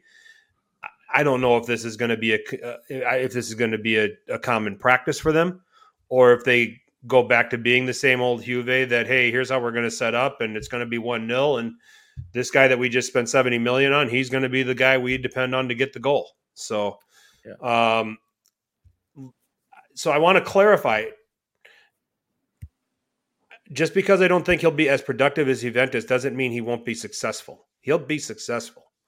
Okay. But don't expect this massive goal output like he did for Fiorentina. Um, and then Zakaria looked really, really good as well. Um, you know, let's discuss Juventus's credentials. Do we want to say, hey, I, I need more sample, or Are we impressed, and are they a fourth team in this race? Lisa, you want to go first? Oh, yeah, I'll go first. Um, I don't know if there's such a thing as the new striker bump, but you know, we always hear of the new coach bump. I think today was definitely the new striker bump. Um, I think both of you guys will remember. I'm pretty sure it was the first game Christoph Piatek ever played for Milan. We played Napoli, I think, in a Coppa game, and he destroyed Koulibaly. Yep. Koulibaly was, pardon my French, his bitch for 90 minutes that game. He killed him. And we were like, oh my God, what do we have here? So, yeah, it's one game. Um, I think if you can get and and it seemed like I saw some of this today, the the everybody rowing in one direction, everybody supporting him, you know, you know, making him the man, you know, that kind of stuff. I I think that's I think that's a great sign. I think they've spent the last couple years with a lot of guys pointing, pointing pointing the fingers at each other and fighting over the ball and and all that kind of stuff. Um, my only concern is, you know, like we kind of talked about earlier with transfers, it's really tough to flip the script in January with a bunch of new guys. You know, it's not that it's impossible. It's not that it can't be done, but man, is it really tough to bring in two to three. You know, obviously here like two new starters and yeah. and just go because you also got Champions League coming up too. It'd be different if they just had like 15 league games here the rest of the way, and we're playing one game a week and all that kind of stuff. But you're still going to have to rotate a lot and you're still going to, you know, he's not, I can't imagine he's going to start every game. So it's going to be interesting to see how that vibe goes the rest of the way. But hey, you can't complain about the start. So no, you can't. Yeah. Richard. Um, so like in our video in our in our Vlahovic breakdown, Sam says, you know, if Allegri was smart, they would put a, a Morata starting with Vlahovic and Dybala because those three would be one of the best attacking trios in Europe, right? And he found a way. He changed his formation to get that to work. Now, will he go use that formation all the way through. We'll see. Uh, I think it was a good yeah. change for them offensively. Offensively, with those three, they're phenomenal. They can find each other. They can make things work. Obviously, in that first goal that Vlahovic scored, Dybala finds him. Dybala, Dybala's probably licking his lips now because Morata's also a playmaker too. People forget that yes, he's a striker, but he can pass, and he yes. probably should. He should always probably be a second striker, as someone said on Twitter. I don't know if it's Uncle Uncle Sharma who said it, but um, they the three of them work, would will work well together. But are they automatically in top four? What have I been bitching and all all season long about them? And it's not about their attack; it's about their midfield. Have yes. they substantially upgraded their midfield? No. Uh, they got rid of some dead weight and they brought in, you know, Zach- Zakaria and um, and Gatti, which are good upgrades, but they're not at the level Allegri needs to do what he needs to do. Can they're they... not the Napoli, Inter, Milan midfields? No, they're not, no. or mm-hmm. Atalanta. And do I think that having Vlahovic is going to help them? Yes, absolutely. He if he can do his thing and they can play those three the front three together, yes, they're going to be effective and in the race for the top four. But they're not going to be automatically in the top four for me. I, I still have Atalanta as just a suspect as they are. I trust Atalanta more than Juventus at the moment, based on the midfield for Juventus. But things could certainly change if they can get on a nice. Well, they are on a nice run, but if they continue with this, the current team and continue progressing forward, yes, they're going to be in the mix. I'm not going to say they're going to drop off the the map and it's going to be just top four. Not Juventus are in this race. It's a top five race. Um, but I don't think it's automatically a top four with Vlahovic just because the midfield was not upgraded substantially as they probably needed. And you know, nice pickups and all, but the, the, midfield is not much different from what it was before, to in my opinion. They still have some of these you know, Rabiot's and Bent and uh, not Bentancur, uh, Arthur is in the in the midfield, you know, and Locatelli is going to help, obviously, and you know have McKennie do his thing as well. But yeah, I'm not. They're not a lock for me in top four yet. I'm not. I'm not going to throw all my chips into Juventus top four just yet. It's one game, like you said, striker bump. It could happen. Obviously, this is a fantastic striker who has a proven background right now, uh, but not ready yet to throw my chips and say Juventus top four in this one just yet. Fiorentina, with let's go to the flip side of the uh, team that Vlahovic left. Do you see this team? I just think there's going to be an adaptation period for Cabral. I like the signing. I like what Commisso did, just not wasting any time. You've got him. You've got Piatek. I would personally, if I'm Italiano, I would be starting. I know you spent. I know the money was spent on Cabral. I would be starting Piatek. He's got experience in this league. He scored goals in this league. Yes, did they dry up? And it's why he got shown the door at Milan. But at least the experience of scoring goals in this league is there. Yeah. Characteristically, there are some qualities that are similar to Vlahovic. I'm not trying to say that Vlahovic is the better striker. Yeah. Okay. But I'll make the argument for Fiorentina if you want to keep up this momentum and you want to qualify for Europe, let's let Cabral get acclimated with playing in this league, with the culture, with the training, and with everything that goes with it, and start Piatek as your striker and see if he can. I mean, because this can be a Giovanni Simeone thing. We talked about this, yeah. where he was brilliant, and then he goes somewhere else, and it dries up, and then he goes to Hellas Verona, and he's second in goals. You know, why not? I mean, that that's the one argument I want to make with Fiorentina. It's like, okay, I know you want to the, the, the shiny new toy that you just purchased, and you want to get it out there and see how it works, but how about putting in the guy that has at least scored goals in this league uh, and and running him out there first? What did you think about playing a two striker system with Piatek and Cabral? And I say this because Vlahovic did so much for them, right? He's not only just a goal scorer, he sets people up. His movement off the ball is really good. He's going to do really wonders for Juventus. But now there's this big void at Fiorentina. And while Piatek has some of those traits of Vlahovic, the hold up play, the shooting ability, he does miss a lot. And maybe Cabral can fill in some of those deficiencies and they can complement each other very well. They're going to have to change things in the formation and all. But maybe a two striker system is the, the, way to go now. But I, I, I totally dig the the Piatek you know shot there. What, I mean, what are your thoughts, Lisi?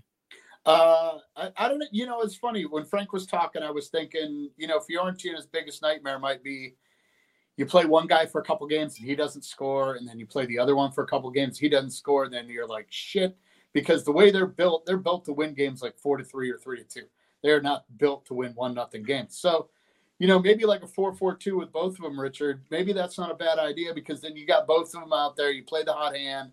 And maybe if you play something like that, you can be at least a little bit more defensive and sit in a little bit more. And maybe, I mean, obviously today is like the worst possible start to the post Vlahovic area. I mean, you went out and got, you know, roasted three zip by, yeah, you know, a team that was probably, you know, in Lazio. I mean, you, you got Immobile and Milinkovic Savic and those guys smelling blood in the water, and they just went and and and drilled them. But yeah, and Richard, I think you know maybe that's the idea. You get both of them out there and you know see what happens. Italiano won't do it. He wants to play with wingers, and he wants to be in. A, I mean, he's yeah. stubborn. He's going to play his four three three. So it's the only reason why I would. And characteristically, they're almost the same. Um, and we've talked about this. If you're going to play two a two forward system, one guy is your Pianta Cabral Vlahovic type. The other guy is your Keita Balde, yeah, Lautaro, Correa, Lautaro yeah. type. You know, yep, yep, so yep. you know that's how you got to get it to work. I think two stiffs at forward um, doesn't quite work. And it's the opposite problem of what Juve have, right? Because both Vlahovic and Morata are mobile. They both also right. have pretty good vision too, so they can yes. work together. Unlike Piatek and Cabral more than likely. Well, as he yeah. proved, as he proved today, Morata is a passer from that position too. Absolutely, absolutely. So how many assists has he? That's how you can get away with it. Yeah, right. That's how you can get away with it. Um, anything else from these games, guys? I mean, I think that uh, I think we nailed it. I mean, last thing I'll say on the Juve, uh, Juve, uh, Verona game is I think Verona had many opportunities, like you said, Frank. They had plenty of chances, and I think had they been more clinical, this would have been a different scoreline. It could have easily been a draw game. Uh, yeah. They did not take their opportunities, and had this been a better team or better finishing team, we're looking at diff- we're going to be talking differently about the Juventus. I think they yeah. got away with one. Verona is normally better than this, but you know maybe it's just a Vlahovic effect, and they were they were scared stupid against Vlahovic. So maybe that was it. I don't know. Yep. Yeah, I just uh, I just had one other thing. Just uh, uh, it's a huge win for Sampdoria. They had dropped all the way down to what 15th or 16th, you know. And you're going to have those couple games a year where Candreva looks like, you know, a world beater.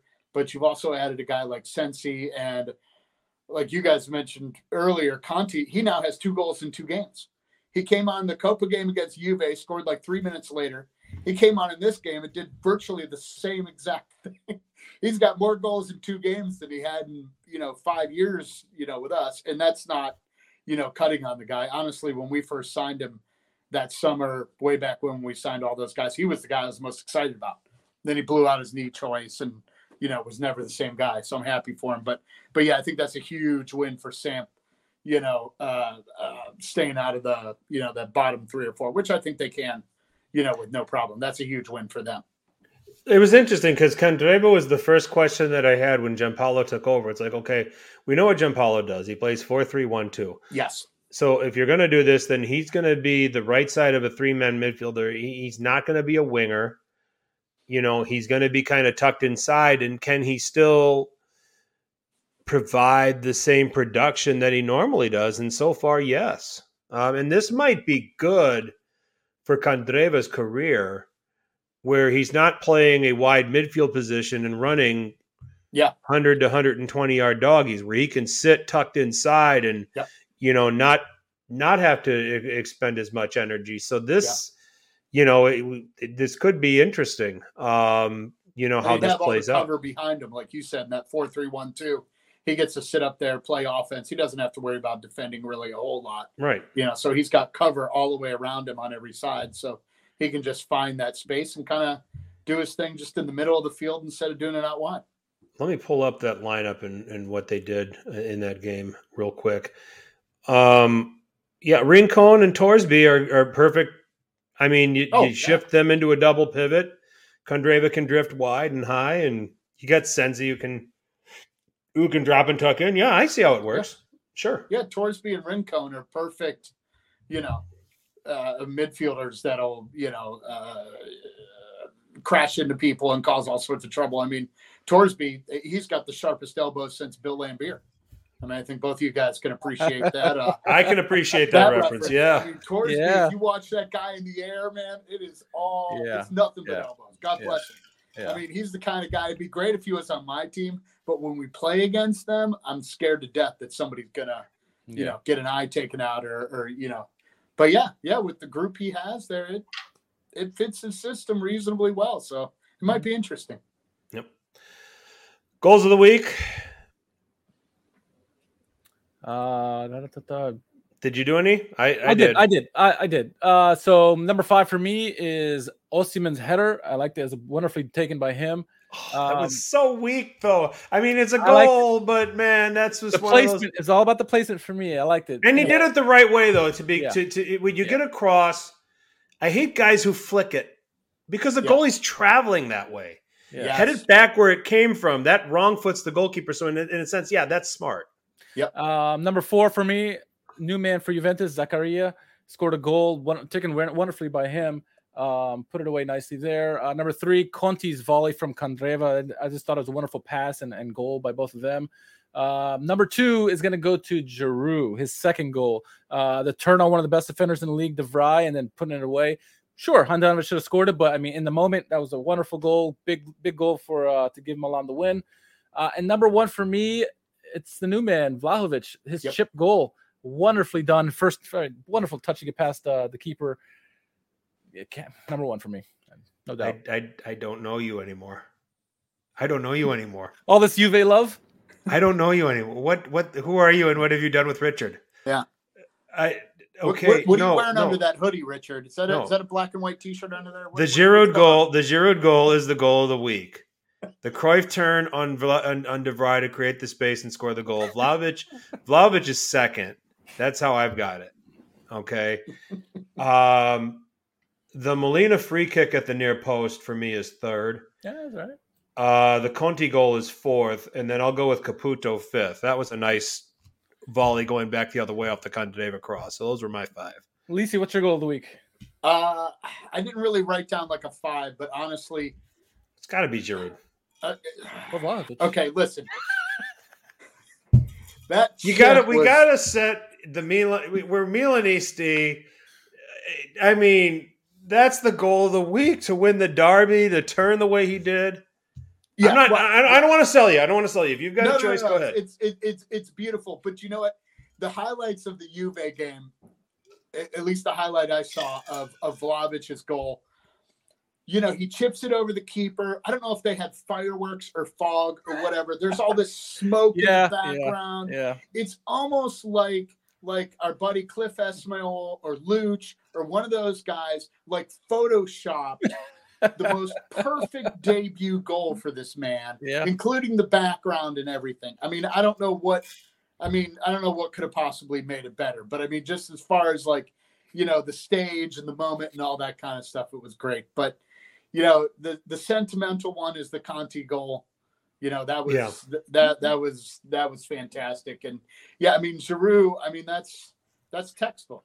You know, like Mhm. you said, Frank, that's that's what a number nine lives for. You want to receive that ball there and be able to make that make that spin, get the center back out of the way, and and find the corner and beat the Yep. keeper. So, I mean, I, I loved them all, but you know, All right. Um, we've kind of talked transfers as we've gone through. I still think the best transfer of this January window is Oliveira to Roma. Um, I, I I'm not gonna I'm not gonna duck from that. Uh, I I okay. If Vlahovic has looked good for Juventus after one game, we still got to see what Gosens is going to do for Inter when he when he starts to play. But yeah, Oliveira stepped right in and played like he's been there for two or three seasons. Um, and uh, it was a great get for Roma at the time. I think it was a definite need for them. Uh, another specialist, especially when you consider a, a dead ball specialist, especially when you consider how often Pellegrini gets hurt. Um, so you've got that. Uh, you know, so when I look at it, I think, you know, Roma did well. I'm, I'm just trying to whip through these transfers real quick and and take a look. Uh, Inter, you get Gosens and then you get depth with Caicedo coming over on a loan. Milan get Yeah. Lazetic. It's going to be a while before we find out what he's all about. Um, Boga to Atalanta, we haven't seen yet. no, Well, Um, he we saw him, but he just didn't do anything. Right. He was quiet against Cagliari. Yeah. Um, Juventus, great start right now when you'd consider Vlahovic and, and Zaka- Zakaria. Uh, Napoli getting Tuanzebe. Um, like I said, Oliveira and Maitland Niles to Roma. You could argue that from a functionality standpoint, Roma is up there with Juve as far as having the best mercato here in January. If you're talking about adding players and building need, um, I like what Sampdoria did. Conti's Conti Yes. and Sensi are very good. Rincon's good. Yep. A um, lot of experience there. Watch out for Vladislav Supryaga, um, the striker that came over from Dynamo Kiev, um, who's there on loan. I I think they're going to figure out a way to fit him in there, and you know if if he can figure it out pretty quickly, they'll he'll get on good. Genoa added a lot of people, throwing a lot of things against the wall to see what sticks.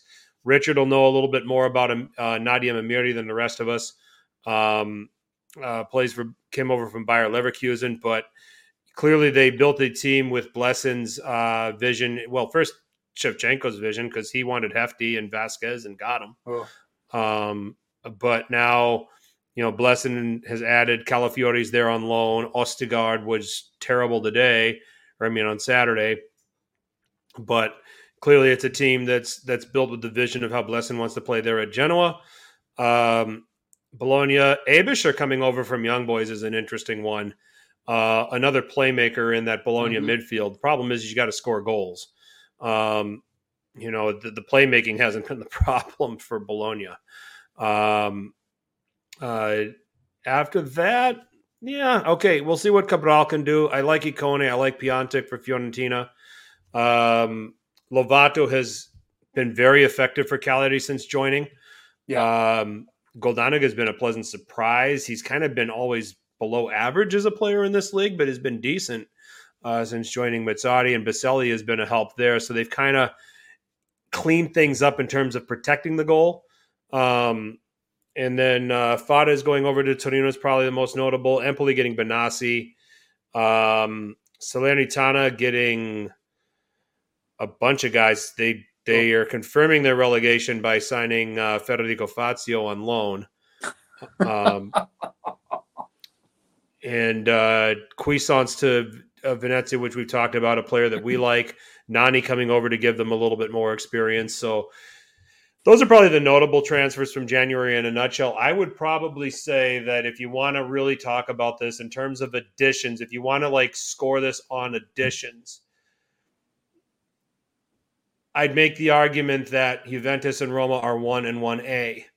Um, if you want to talk about overall, did you really need to do something? Did you, rest- if you want to like throw restraint into the equation, then Milan and Napoli deserve to be at the top in terms of the Mercato because honestly, they're two teams that really didn't need to do anything and they didn't do anything. Um, you know, between the two teams, Inter getting Gosens, and that's yeah, Caicedo, fine. I mean, he's a that might be an Inzaghi teacher's pet uh, kind of move, but I mean, the top three really didn't do much and didn't have to. And you, in a way, you could say they're winners in this Mercato because they didn't need to do none of them really needed to do anything. And then, but then after that, if you want to talk about who won on additions, and yeah, Juventus and Roma would probably be my two. Um, yeah, I definitely go with Juventus. Uh, Juventus in terms of who they got right. Obviously, Vlahovic, Gatti, and and Zakaria. I've seen Zakaria for a long time, so I know what he brings to them potentially. Um, if he can learn some consistency, so they're they're up there. I, I actually do like what Inter did. Uh Gosens was a as a out of the blue, came out of nowhere, kind of stole Gosens from Newcastle. Uh so I think that was while they're good with Perisic, I think Gosens brings a little bit more on that side and really solidifies the wing play for both for you know both sides for them. Um and Caicedo is greater than Immobile. Just remember that. Never forget. um, but uh, yeah, you know, I like. Well, I said I enter probably a one B for me. I you know people I don't I don't buy the notion that because you do nothing that's a it's a bad window, right? Lazio that was a bad window because they had a major deficiencies in the defense and they did nothing to to really fix that. Yeah. Milan, people want to say it was a flop to flop calcio mercato, and it's like no, they didn't really need to. The emergence of Kalulu, I think, helped that. Plus Romagnoli's emergence, they were kind of like, okay, we can probably get by. Once Tomori gets back, we'll be fine. Um, they got rid of Gabbia, I guess, right to Sampdoria or wherever he went. Um, I think um, maybe not. Maybe maybe that's a rumor, but they didn't really have to do much. And if it's better than buying making a stupid move, which they, what they did in the banter era, just buying all these stupid players just for the sake of it because they want to say, "Hey, we bought somebody." No, if it if you don't if it doesn't fit what your project is, don't buy it. And I think Milan did well in that respect. And Lazio, on the flip side, should be ridiculed because they did nothing to help themselves. So uh, that's yeah. the the quick run through for me. Okay. Uh, Michael, thoughts on the Mercato? Um, I, I, think you're kind of right, Frank, where you said the you know the top three really didn't have to do a whole lot. I think Inter brought in, you know, some bodies for you know the upcoming amount of games they're going to have. You know, you got Champions League coming and stuff like that, and you know you can't just throw the same eleven out every single every single day. You know, for those games. Um, you know, as far as you know, moving up the table and stuff like that. You know, we already talked about Sampdoria a little bit. I think between the coach and the couple moves they made, especially Sensi and Rincon. I think that's a perfect fit for those guys. Um, I'm kind of interested to see what happens with Torino because I think they played really good all year, and I'm kind of surprised they made any changes at all. I mean, Juric really seems to kind of have that, uh, you know, really have them going in the right direction. They're still having trouble scoring goals, but you know they're in a pretty solid, like ninth or tenth place, and I was kind of surprised uh, that they made some changes. And of course, you know, first game after the window ends, Juric is up in the stands serving a suspension, and everybody loses their minds in the last like five minutes, and a zero-zero game goes goes straight to hell. But uh, but yeah, I'm going to be interested to see what happens in them, you know, uh, in the second half. You know, like I said, Napoli and Milan, you know, they really didn't have to do a whole lot. Um, yeah, I don't know. You know, eh, yeah. Eh, the the the, the inter moves kind of feel like when they kind of had a settled squad, and then they still went out and signed like Ashley Young, and like a couple other odd bodies just to have uh, uh extra. They signed Kolarov, I think. I mean, they, they yeah, inter, signed in, like all these odd extra bodies that you didn't think were ever really going to play for them, yeah. except for in like Coppa matches or whatever. Which, okay, that's fine. If you want to bring in three guys to play Coppa matches, that's great. I mean, Inter made depth signings. I mean, that's really yeah. what they did. Yeah, and I mean, and I don't know if the depth was terrible, but you want to add three more guys, okay, go right ahead. But yep. uh, but yeah, I think you know, other than other than Juve, all the rest of the top teams kind of are what they are, and let's see what happens. Yep. All right, so that's our take on the Mercato. I mean, it had been a little bit, a little while since we got a chance to. We, we haven't been on in a couple of weeks, so we, I know the Mercato closed shortly after we were last on, so we thought we'd uh, chime in on that a little bit. Now we can get on to the world's most popular hashtag game. It is time for Who Won Calcio Twitter. Richard, lead us off. Let me unmute myself here. All right, starting it off, uh, Milan Weekly Podcast uh, nominated Kier Palulu. Uh, and so original, the original tweet was from Sky Sports and said uh, Fiorentina's condition uh, prepared an offer for um, Vlahovic. And so Kier Palulu says, I swear this project called AC Milan is a study on how long a group of people can stay loyal to a certain organization. uh, both 30, for Fiorentina and Milan. 34 years over here, baby. yeah. Yep. and you can tell I, I've you, you can see the age spots on my face. All right, Nicholas is nominating Sabrina uh, at Sabri B ten. Everyone talking about Vlahovic. Meanwhile, my heart is melting because Lao po- Leo posted about Balotelli. So. oh, all right. Let's see. Moving on. Moving on. What's next? Okay. Milan Weekly Podcast and nominated another one. Okay, this one comes from uh, Di Gianni DeShelio. And uh, so Rocco Benito Commisso, his Wikipedia page says, Who the fuck did this? And it says, uh, known for selling Fiorentina's best players to Juventus. nice. All right, nice. I think Casca Calcio nice. is the leader in the clubhouse, but we're going to let Michael pick the winner. Yeah. All right, so I nominated this one, Saturnia, no stranger to who won Calcio Twitter.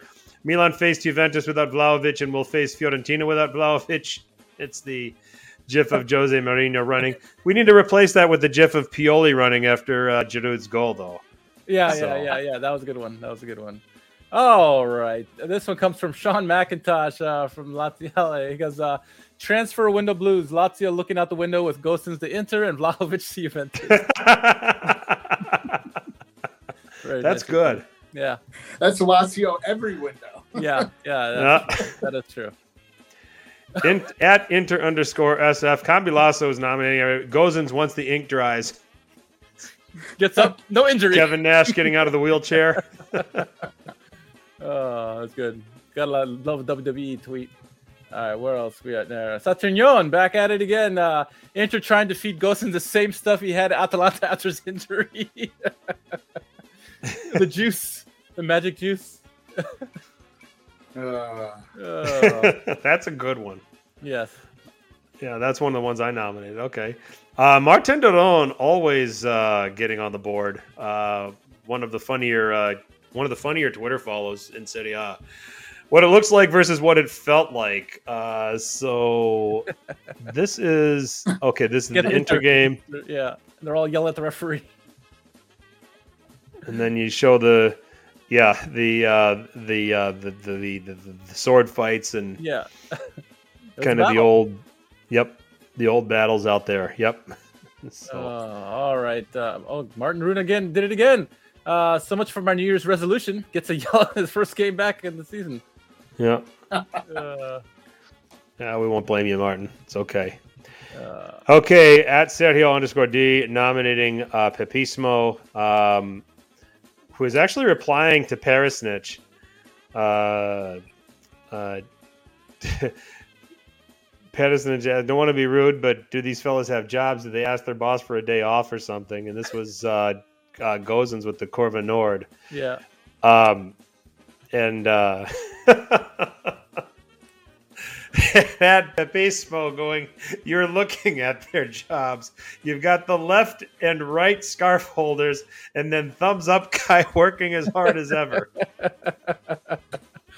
oh, that's good. That's good. Well done, Pepismo. All right. All right. Apex Crafter nominated this one from Art Vandelay. Uh, Vlahovic with uh, Morata sinking in Juve. Moise Kean at the bottom of the pool. Kyle Jordan, Kaio Jorge is at the bottom, way bottom.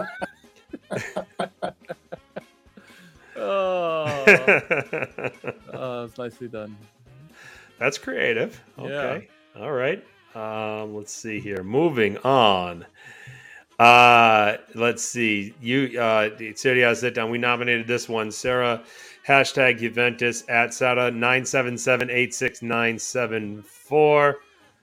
Uh, Allegri did it again. Sorry, not sorry. Allegri with an arm around uh, Vlahovic holding a jersey while Mikel Arteta's in the background holding an Arsenal jersey and kicking a bottle of water.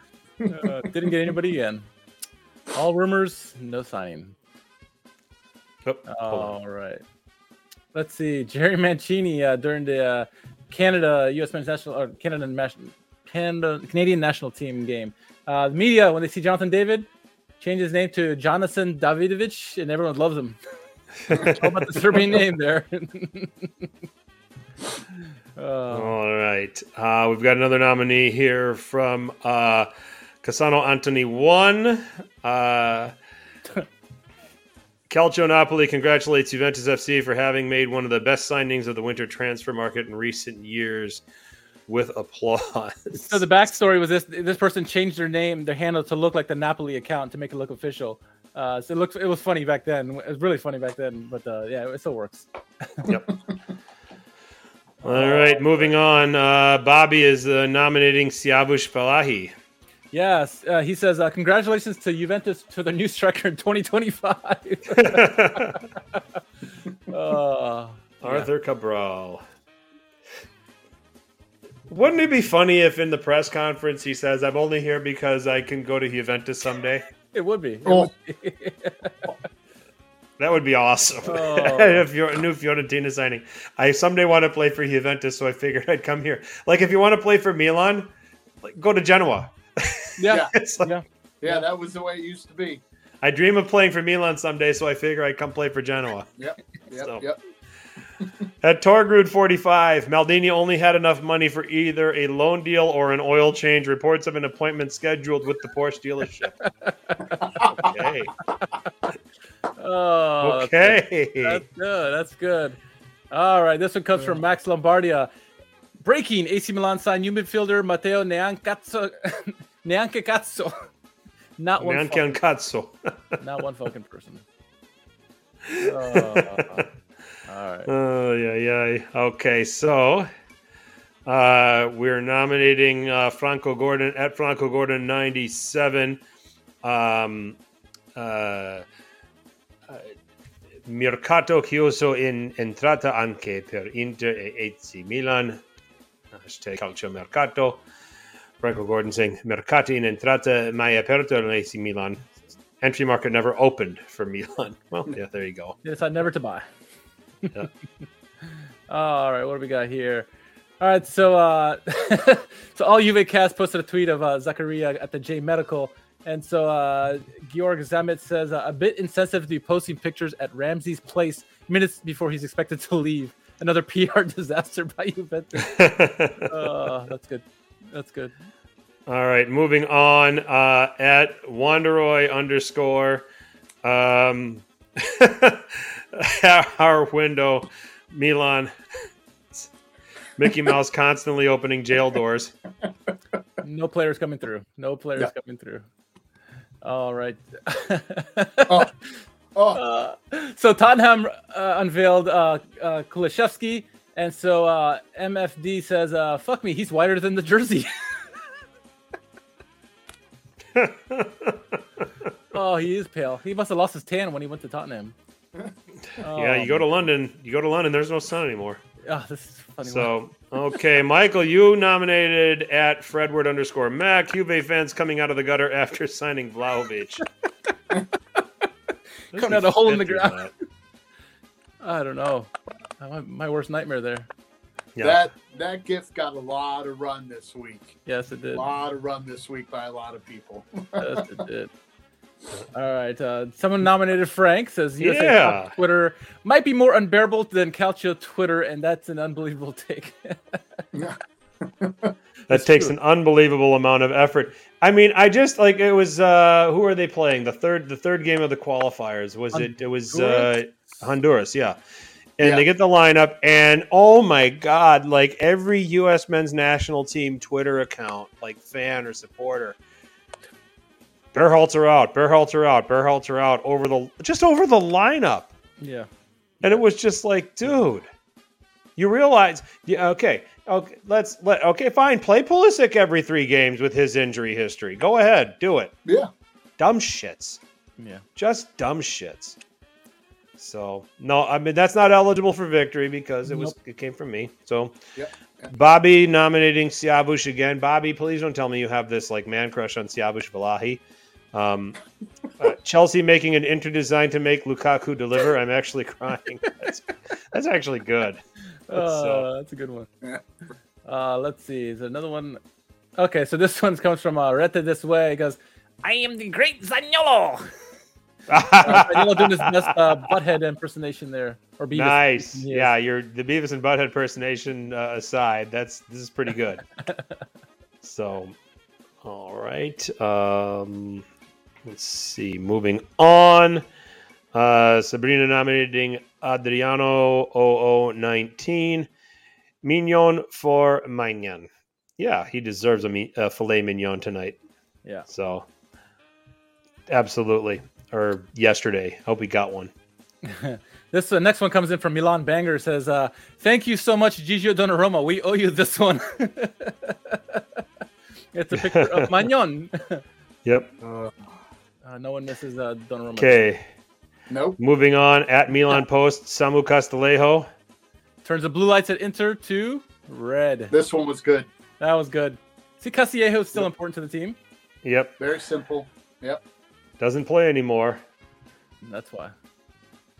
So this one is a good one. So uh so right here originally uh Finetti says unfollow us. Uh and so here's the full tweet. It says unfollow us because this guy says let them wash themselves. Um so originally Venezia talked about how they they visited Naples, a beautiful city, and now Naples Napoli's coming to visit them at their home. They're talking about the game this weekend. And so this guy says, let's hope they wash themselves. Obviously, uh, derogatory comment towards the Napoli uh, the Napoli fans and Napoli team. And so Venezia says, you know what? Unfollow us. I got that's a that's a good one. It's not a funny one. It's a it's a it's a. I'm glad they did it. A lot of people were happy that they stood up for uh, the Napoli fans that one. Well played. Well played.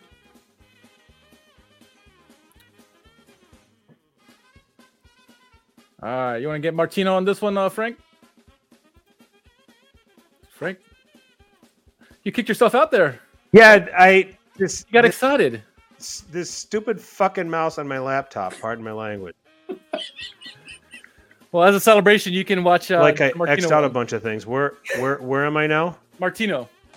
Oh, so you just did the okay. So all right. Oh, so with the Gasperini dance. Okay. 18th place, Cagliari takes down Atalanta 2 1 in a must win match after Milan's result. Dance with me. that gift The never gets old. gif Of dancing gasp. We can use it Uh, against them, sure. Yeah. All right. Next one comes from David G two fifty five seven. Uh, things that are done in three minutes. Inter and this uh, fried noodles. Nice. Love the uh, Giannis jersey and the avatar. Yeah. Yeah. There you go. There you go. Uh, is that the? last? oh, we got a couple more. A couple more. Yep. Okay, so let's see. Moving on. Uh, at HLZET Begovic, replying to Milan posts a child uh, with a tissue on the screen with uh, Simone Inzaghi. That's good. Wiping the tears away. That's Oh, great. that's good. That's great. That's good. All right. Alan Murray nominates this one. Says uh, Vlahovic scores for Juventus on his debut and manages to draw a perfect penis during the celebration. Did he? Oh, Is that re- that's not real? I don't Is know. Is that real? It might be. it's good. Whatever It's it is. good though. It- whatever it is. Good on Alan for calling that out. Last one. Ah, George. Uh, when you lose against the team not playing any strikers, want to get away? Joining on the old Southwest Airlines uh, promos. Yeah. Yeah. Oh, a lot of choices, Michael. Yeah. You do the honors. well, listen, I, I, I wrote down a few. So, you know, I'm going to give uh, uh, honorable mention. I love the pasty Kulusevski one. I think I saw that at work and actually had to get up and walk away from my desk for a second because he is like the pastiest man on earth. And oh then goodness. Yeah. obviously Tottenham wearing those solid white jerseys is great. Uh, the Peepo tears is great. I didn't see I didn't see that during the week at all. Or the, the, or the I'm sorry, the uh, Simone Inzaghi tears. You know, wiping the tears off the monitor. I thought that was great. Uh, the Mourinho running was good, but I'm I'm gonna go I'm gonna go with Squidward peeking out the window as the Lazio fan, watching everybody else do business. Only only because that tweet could be from last week. It could be from like 2016. It could be from last summer. It could be from any time. That tweet, like you could eternally retweet forever. So I just, I just think that's, uh, that's spot on. I think that, I think that was Sean's, uh, McIntosh's tweet. So Yeah. I'm, yeah. I'm, Alright. I'm going to give it to him this time. We'll give it to our Lazio pals. All right, I am going to go ahead and name him the winner. Congrats to our friend at Sean underscore McIntosh. You won. Who won Calcio Twitter? And like we said earlier, Vanessa gets a lot of credit for uh, standing up to uh, you know idiots out there and uh, telling the guy just Yes. follow me. That was, that was well done by them. Love that. And I'll tag you guys in this as well. All right. All right. So, congratulations to Sean McIntosh giving us this week's winner of Who Won Calcio Twitter. Uh, hashtag Who Won Calcio Twitter. Anything that, you know, coming from the Calcio world that you think is funny, witty, creative. Um, and we will throw it on there on our podcast and review it. Please do not be offensive. Please do not, uh, like, take shots at different cultures of Italy or cultures of people in general, you know, and things that. We won't read it. Um, cussing is fine. Uh, so, you know, if you want to do that, I'm not a, I'm not opposed to it.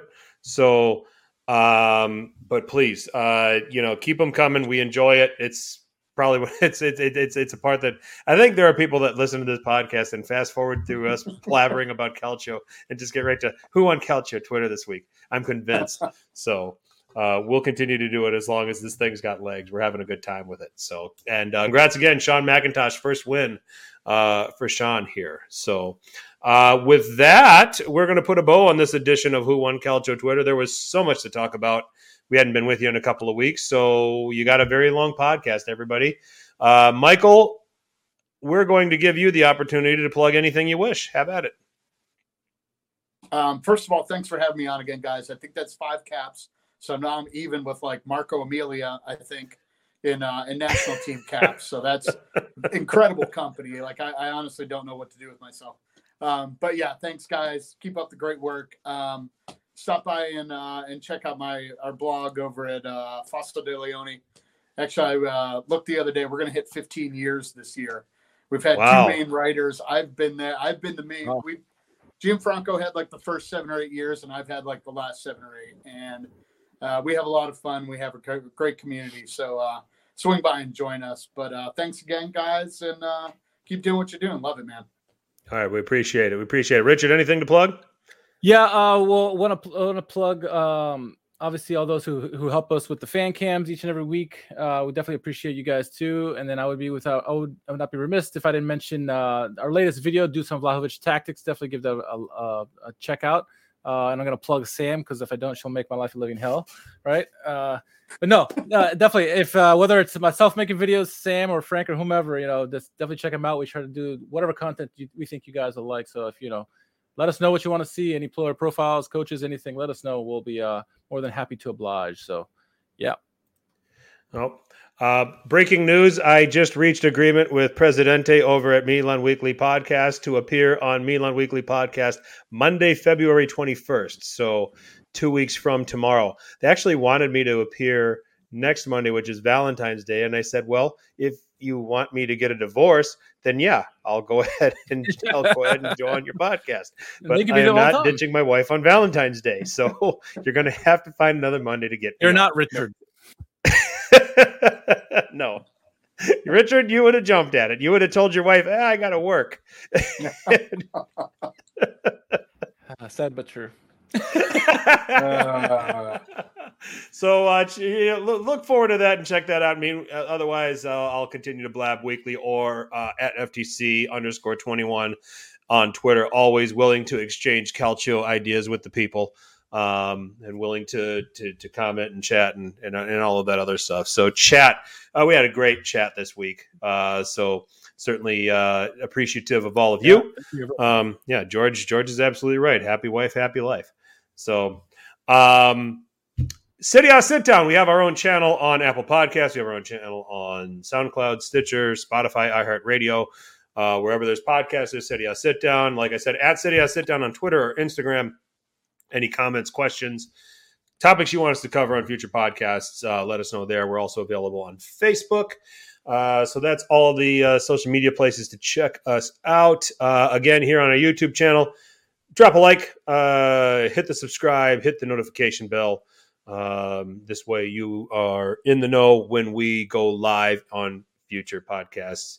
Uh, Inter's trying to get the last word in here. Barrett coming in at the last second, trying to drop a Forza Inter with three Milan guys here. That ain't happening. so we appreciate you checking in with us, though, my friend. Uh, good to have you with us. So um, that's going to do it here for this edition of City House Sit Down. Uh, next week, Richard, how about we do next Tuesday, the fifteenth? Sounds good. Long as it's not. I don't think Valentine's people want to. People aren't going to want to deal with us during the Super Bowl, and and and Valentine's Day is out for both of us, and and uh, and and it's a Monday anyway. We stay away. We stay out of Milan Weekly Podcasts way, um, and so we'll we'll be back with you Tuesday night, February fifteenth. So until then, uh, again, extra special thanks to Michael for jumping on with us, helping us uh, also with some uh, uh, good information on some of the refereeing decisions that went on this weekend. Um, uh, and uh, Richard, for Richard, I'm Frank. As always, tell your paisans about us. Ciao.